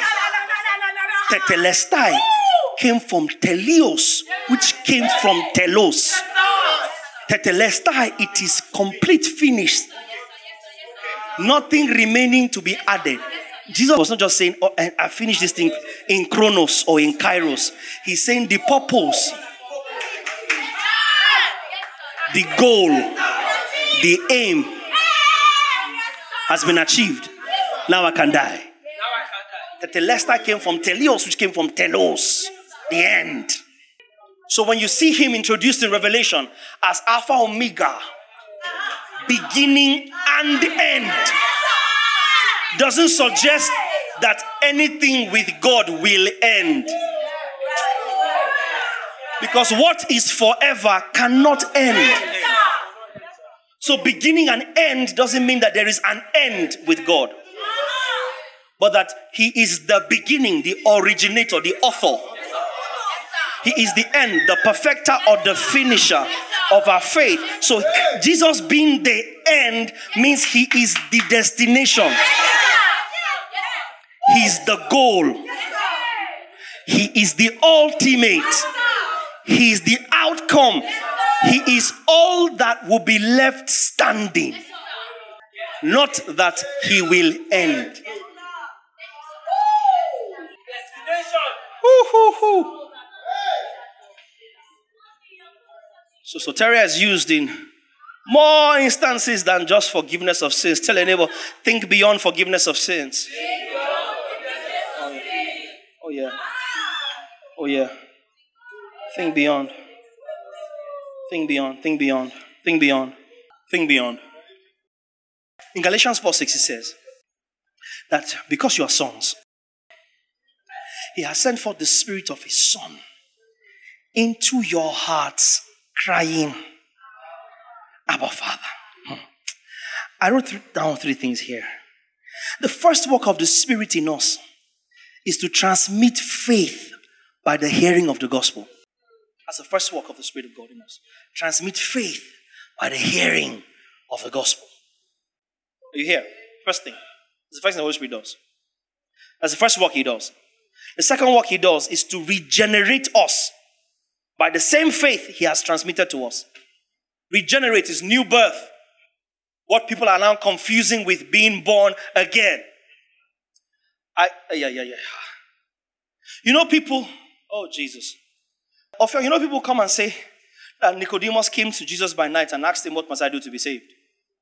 You know Nicodemus did not ask Jesus any question. Not a single question.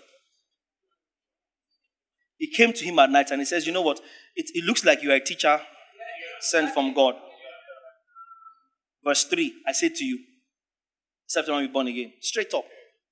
Just hits him. John 3 1. Nicodemus did not ask just a question. John 3 1. Put it up. there was a man of the Pharisees named Nicodemus, a ruler of the Jews. Verse 2. This man came to Jesus by night and said to him, said, Rabbi, we know that you are a teacher come from God. For no one can do the signs that you do unless God is with him. The guy identified who Jesus was. Jesus answered and said to him, Most assuredly I say to you, unless one is born again. So if Jesus was preaching to Nicodemus the gospel of forgiveness of sins, Jesus did a bad job. There is no underlying preceding context for it. The guy didn't even come with doubt. He came with conviction. Hear me. Nicodemus arrived Jesus' place with conviction. He came because he knew who Jesus was. Yeah, teacher come from God. No man can do the things that you're doing except he came from God. Ah, except you are born again. You can't enter this kingdom.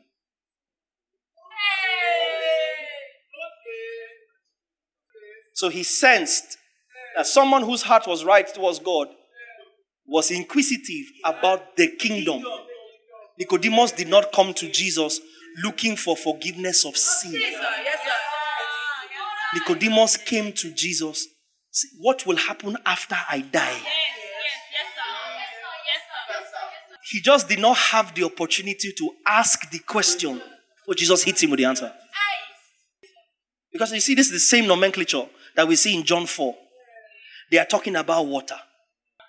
The woman perceives. Okay, I perceive you're a prophet. This question has been disturbing me. Shebi Jews used to say that you worship in Jerusalem. We she left water. The moment she identified, I've been waiting to ask a prophet this question. I know it's water, but no, no, no. You're a prophet. I have a question. It's not water. It's worship. So, so the, the, the, nomenclature tells you it has been a burning question in her heart for God knows how long. Maybe, I mean, I mean, maybe it's postulation. Maybe if she kept changing men because nobody could explain this thing to her. Uh, it's, I mean, it's, it's a possibility that she was just going from man to man, just seeking for someone to fill a void. Because how can, think about it, postulation, how can a woman who has been with six men have a heart towards God? She was not, she, she had an opportunity to ask relationship dynamics. She had a question to ask Who am I really married to?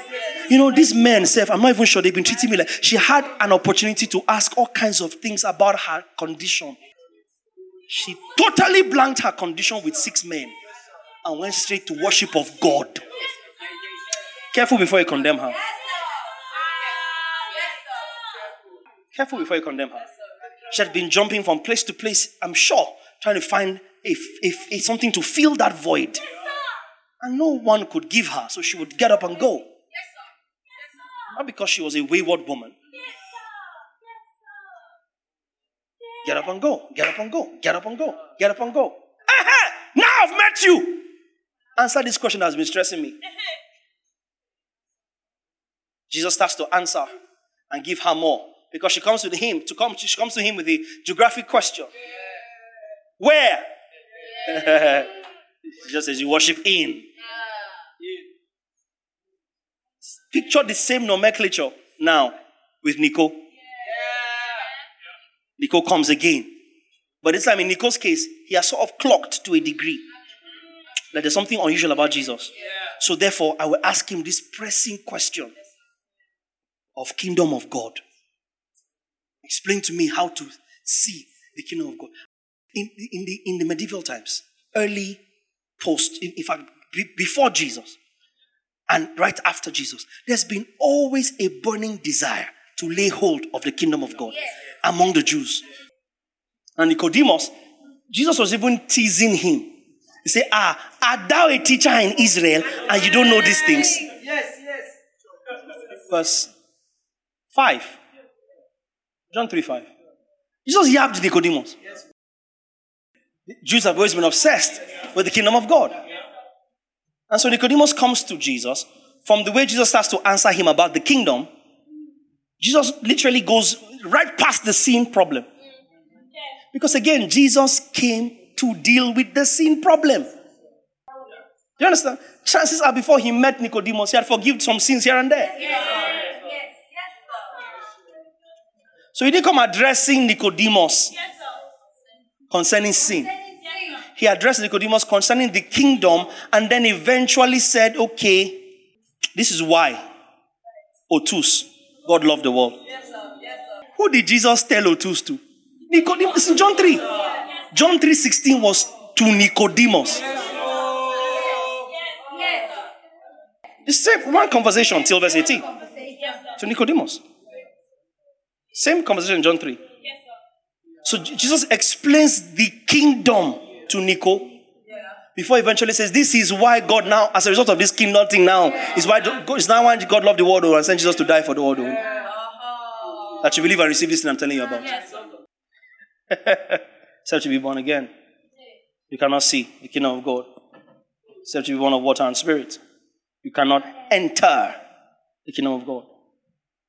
So, being born again in the context of John 3 is not regeneration.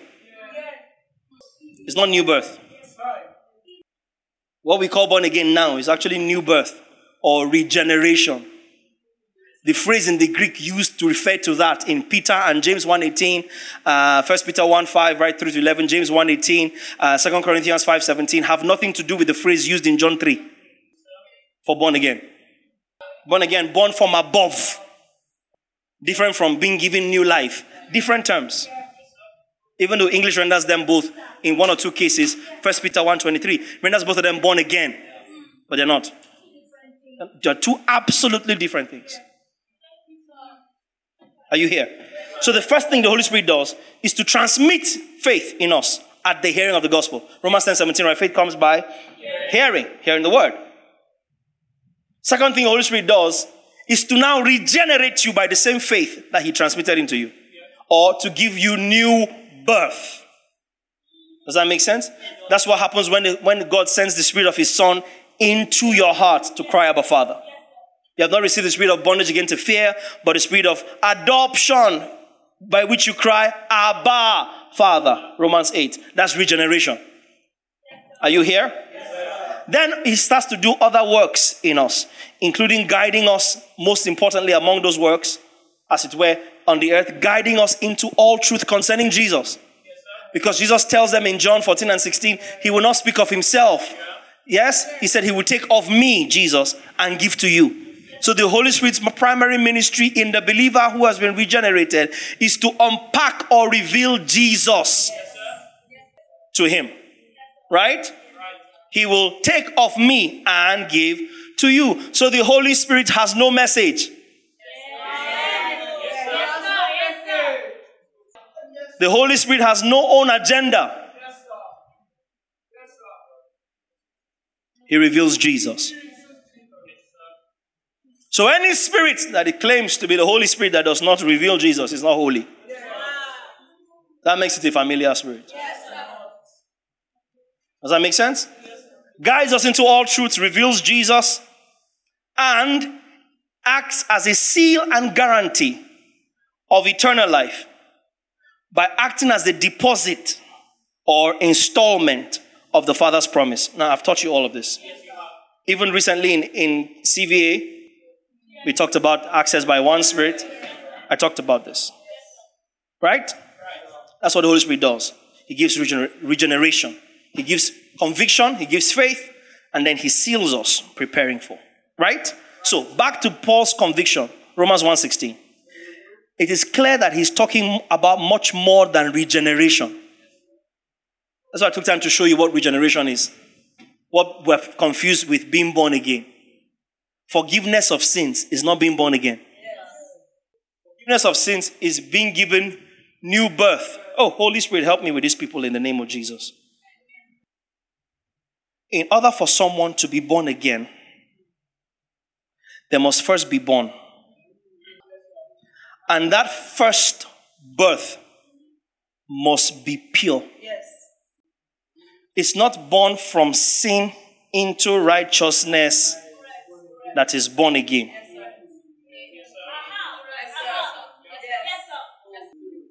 If born again is being born from is being translated from sin to righteousness, then it will imply that Jesus started off unrighteous. But Jesus was born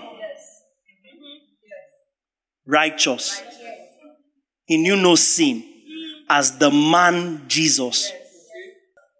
So, born again for Jesus could not have meant from sinner to saint. Yes, yes, sir. Yes, yes, sir.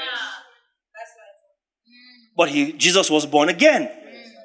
He's called the firstborn from the dead. If born again is regeneration, if bo- I'm, I'm not teaching it here oh. too. If being born again means that you are translated from darkness to light, then Jesus, what happened? Because Jesus was never in darkness. In fact, that light shined in darkness.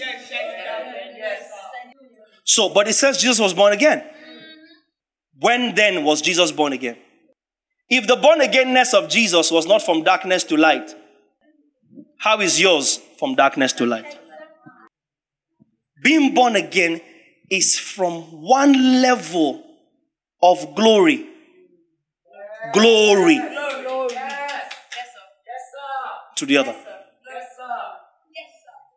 One level of faith. I'm going ahead of myself now because after the, the power of the gospel, I'll teach you the righteousness of the gospel. And again, the, the entire righteousness is in one verse, Romans 1:17. For in it, the gospel, the righteousness of God is revealed from faith. The righteousness of God is revealed. And again, this is not righteousness as an imputation of, of, of right standing. Righteousness, consciousness.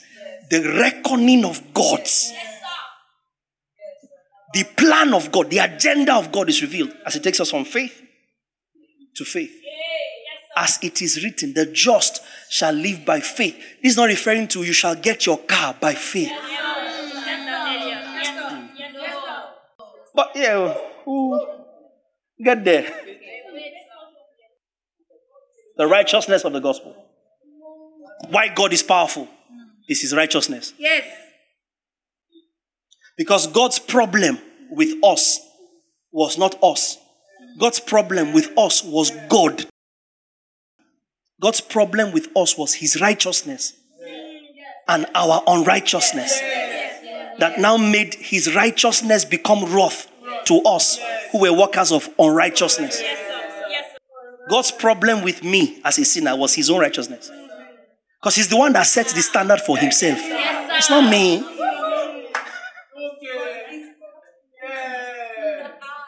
Me, keep up. And God knew. So now God is now angry at unrighteousness. Whose problem is that? So how does he deal with it? By satisfying his wrath. Yes, sir. Yes, sir. Yes, sir. By satisfying his own wrath.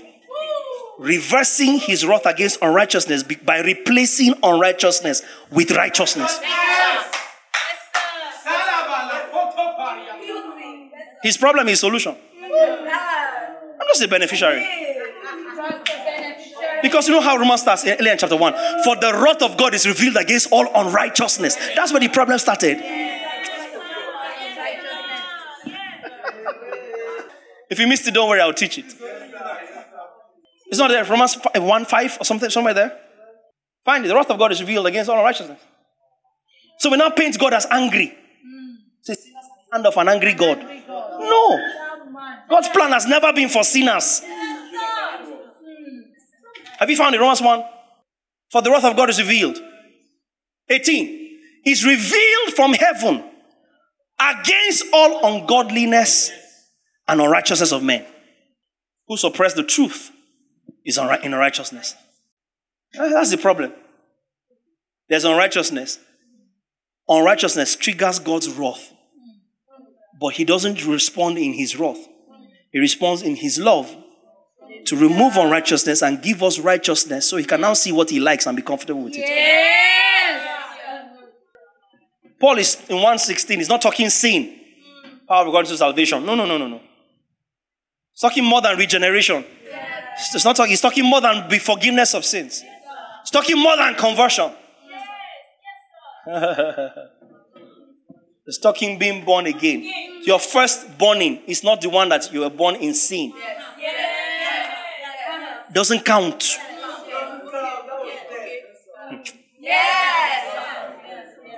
Your first borning is your natural life as a believer.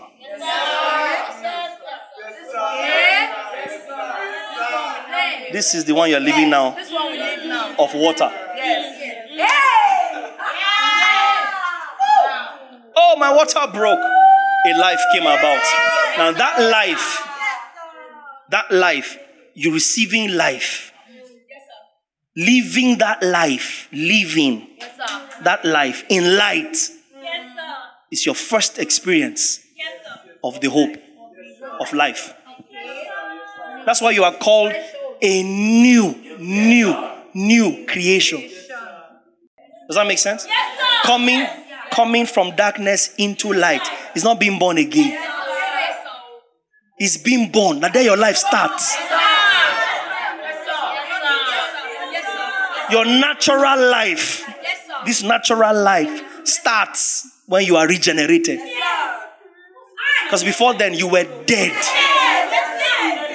in sin.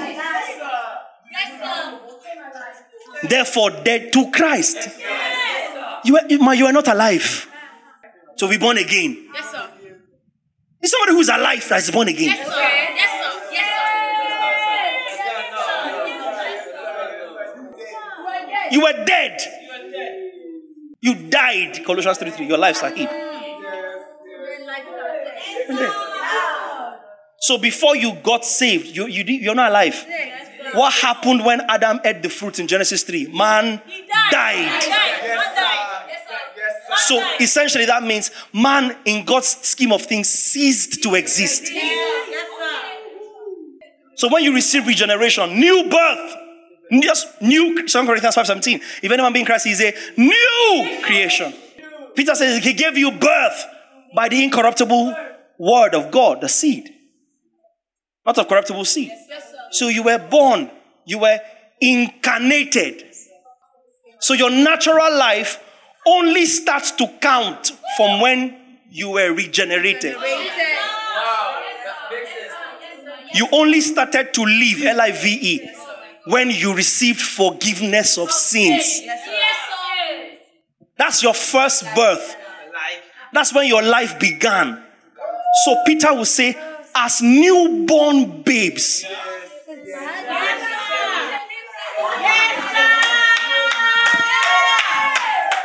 Is that not Second Peter? Is it 2 2 somewhere there? Yeah, Second Peter, I think 2 2.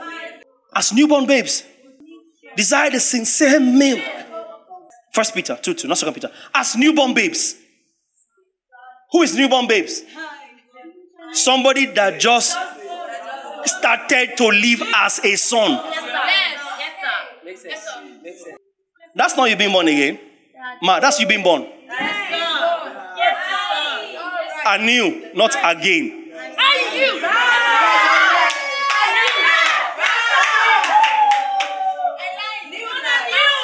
Remember, I talked about adoption not happening the day a child is born.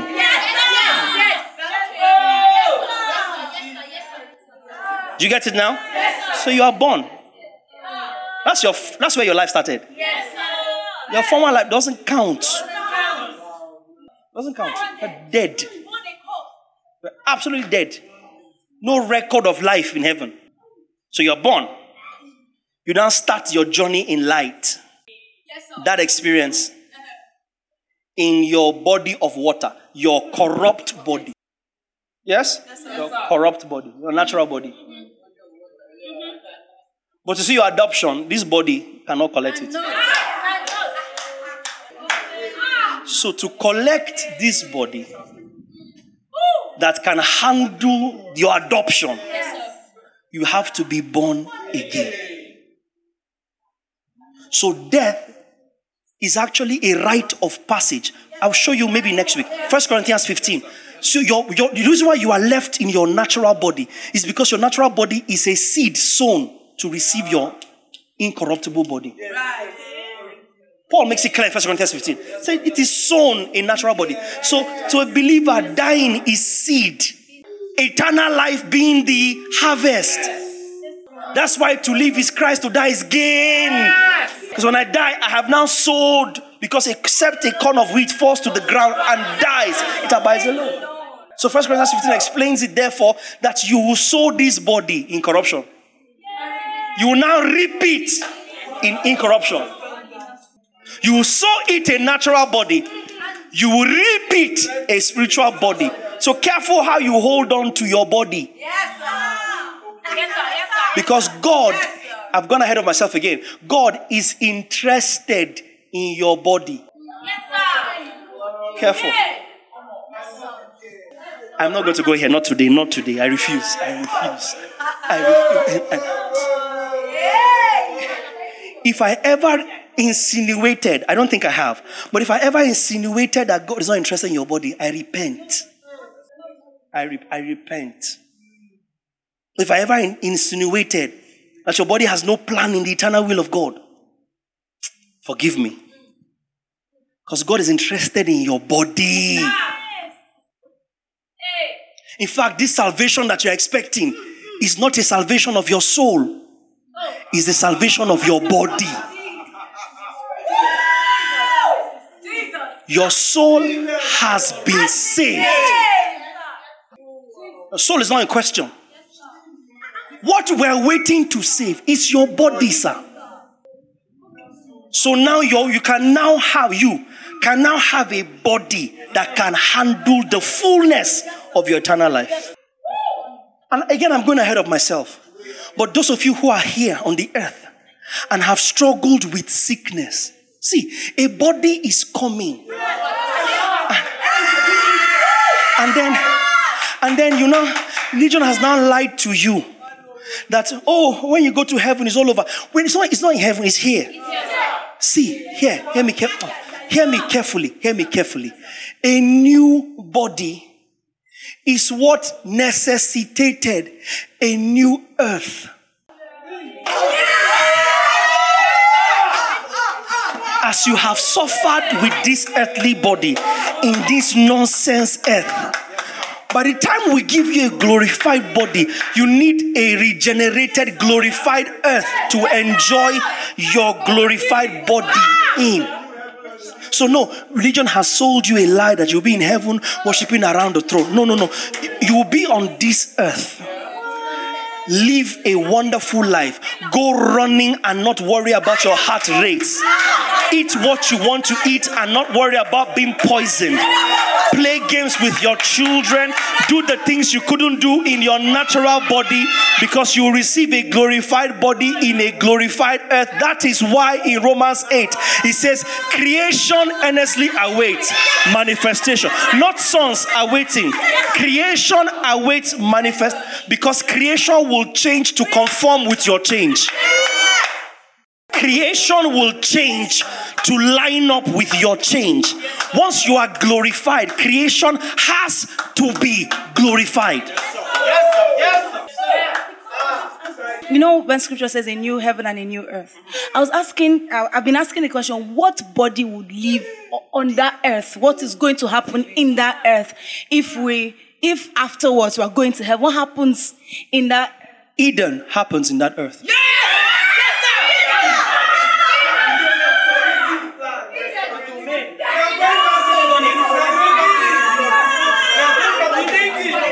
So, it is people without knowledge that downplay the hope of immortality.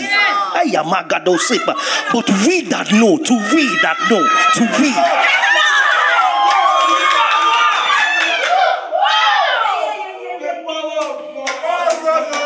It is the power of God unto salvation.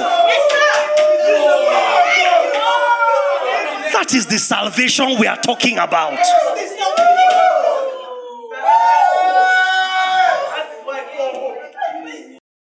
That's the power of God we're talking about. Paul's emphasis is on the hope of salvation, not the act of salvation.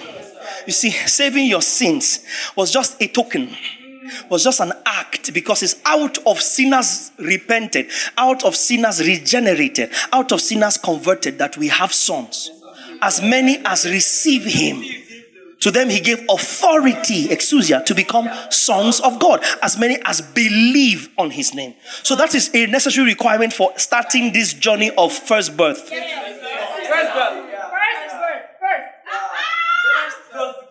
Are you understanding when I tell you some things are not the end? You say, oh yeah, the way, the way to what? Is the way to what? The door to where? Jesus kept saying these things. We just need to take him seriously. To what? So Nicodemus comes to him and there's that burning question what next? That's what Nicodemus was asking.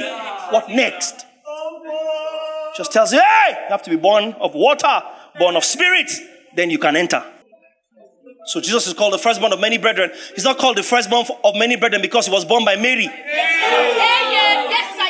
Because he's called Colossians 1 the firstborn from the dead. It's from the dead that he became born again. Firstborn from the dead. First Corinthians 15 now says, each in his own order. First Christ, the first fruits. And then us. First Christ, the first fruit. First fruit of what? First fruit of people that will resurrect from the dead, having sown their corrupt body and reaped an incorrupt. That is the salvation that Paul is saying. Epaischunomai.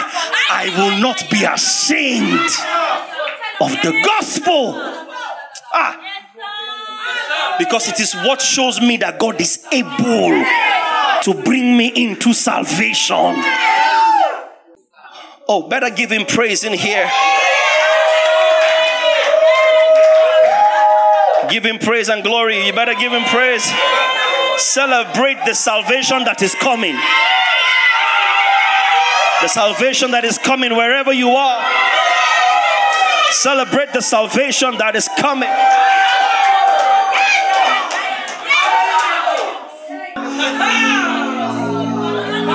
Oh, come on, go ahead, wherever you are. Wherever you are, go ahead and celebrate the power of God to save. You see why this is something that only God can do. No works can do it. No law can do it. No righteousness of men can do it. No regulations and rules can do it. No human ability can do it. It has to be something that only God can. Only God can. God can. Only God can. Celebrate it in here.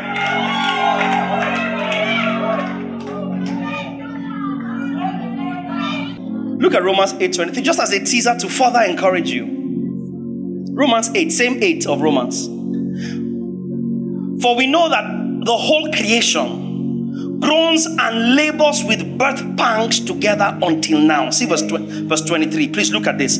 Not only that, somebody say not only that. Not only that. Hey Lama, but we also who have the first fruits of the Spirit, even we ourselves groan within ourselves. Look at this.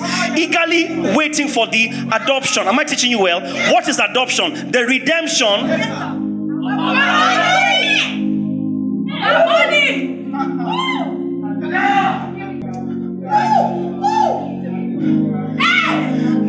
You all know Philippians 3:20. For our citizenship, our conversation is in heaven. From where also we eagerly expect a savior. That's Philippians 3:20. Look at 21, just the next verse. Our Jesus Christ that is coming will transform our lowly body so that our lowly body may be conformed to his glorious body.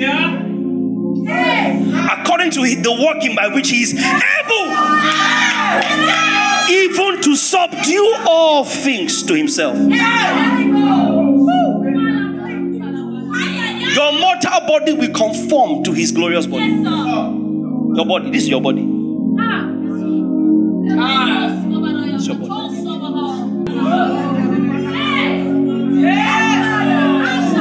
Hallelujah. Hallelujah. There's power unto salvation. It's beyond just sin. No, no, no. That's why something only God can do. People stayed in the Old Testament sinless and could not conform. Paul said, as concerning the law, I was blameless. And he couldn't. Have you noticed my servant Job? There's none as meek as him in all the earth. He couldn't. Moses, meek friend of God, couldn't. God conversed with him as a man talks to a friend. Apart from us, could not be made perfect. Because this is not something any man can. Well, only God can. The power of the gospel is the can ability of God to deliver you into what He started. The end, the goal, the ultimate, the outcome, telos. When He screamed, it is finished. It was beyond your sin, ma. That's why you start running after it and trying to trying to help yourself, trying to stay righteous, trying to be pious, trying to please God. No, it's all done. Telos. He, he that is the end has finished it to the end. Uh, we are waiting eagerly to lay hold of that hope that maketh not ashamed. So we are not ashamed of the gospel. Yeah, yeah, yeah, yeah, yeah. We're not ashamed of the gospel. See why I tell you I can preach the gospel all day, every day. You can't be proud like this. You you be humble. You sit down, shut up and learn. You can't run around feel like you know something because you know what apolutrosis is. Eh, do you understand what I'm saying? You know the Greek word for redemption. You know the Greek word for salvation. You now feel like you know the gospel. Calm down. It's not what puffs up. The more you're learning, the more you realize I don't know anything. Every day, no one knows it as much as you ought to. First Corinthians 8 2. Every day you realize I know, I thought I knew it. That's where God wants you to be perpetually in the realm of I thought I knew it. Never wants you to be in the place where you can say, I think I know it now. You won't get there until you're born again.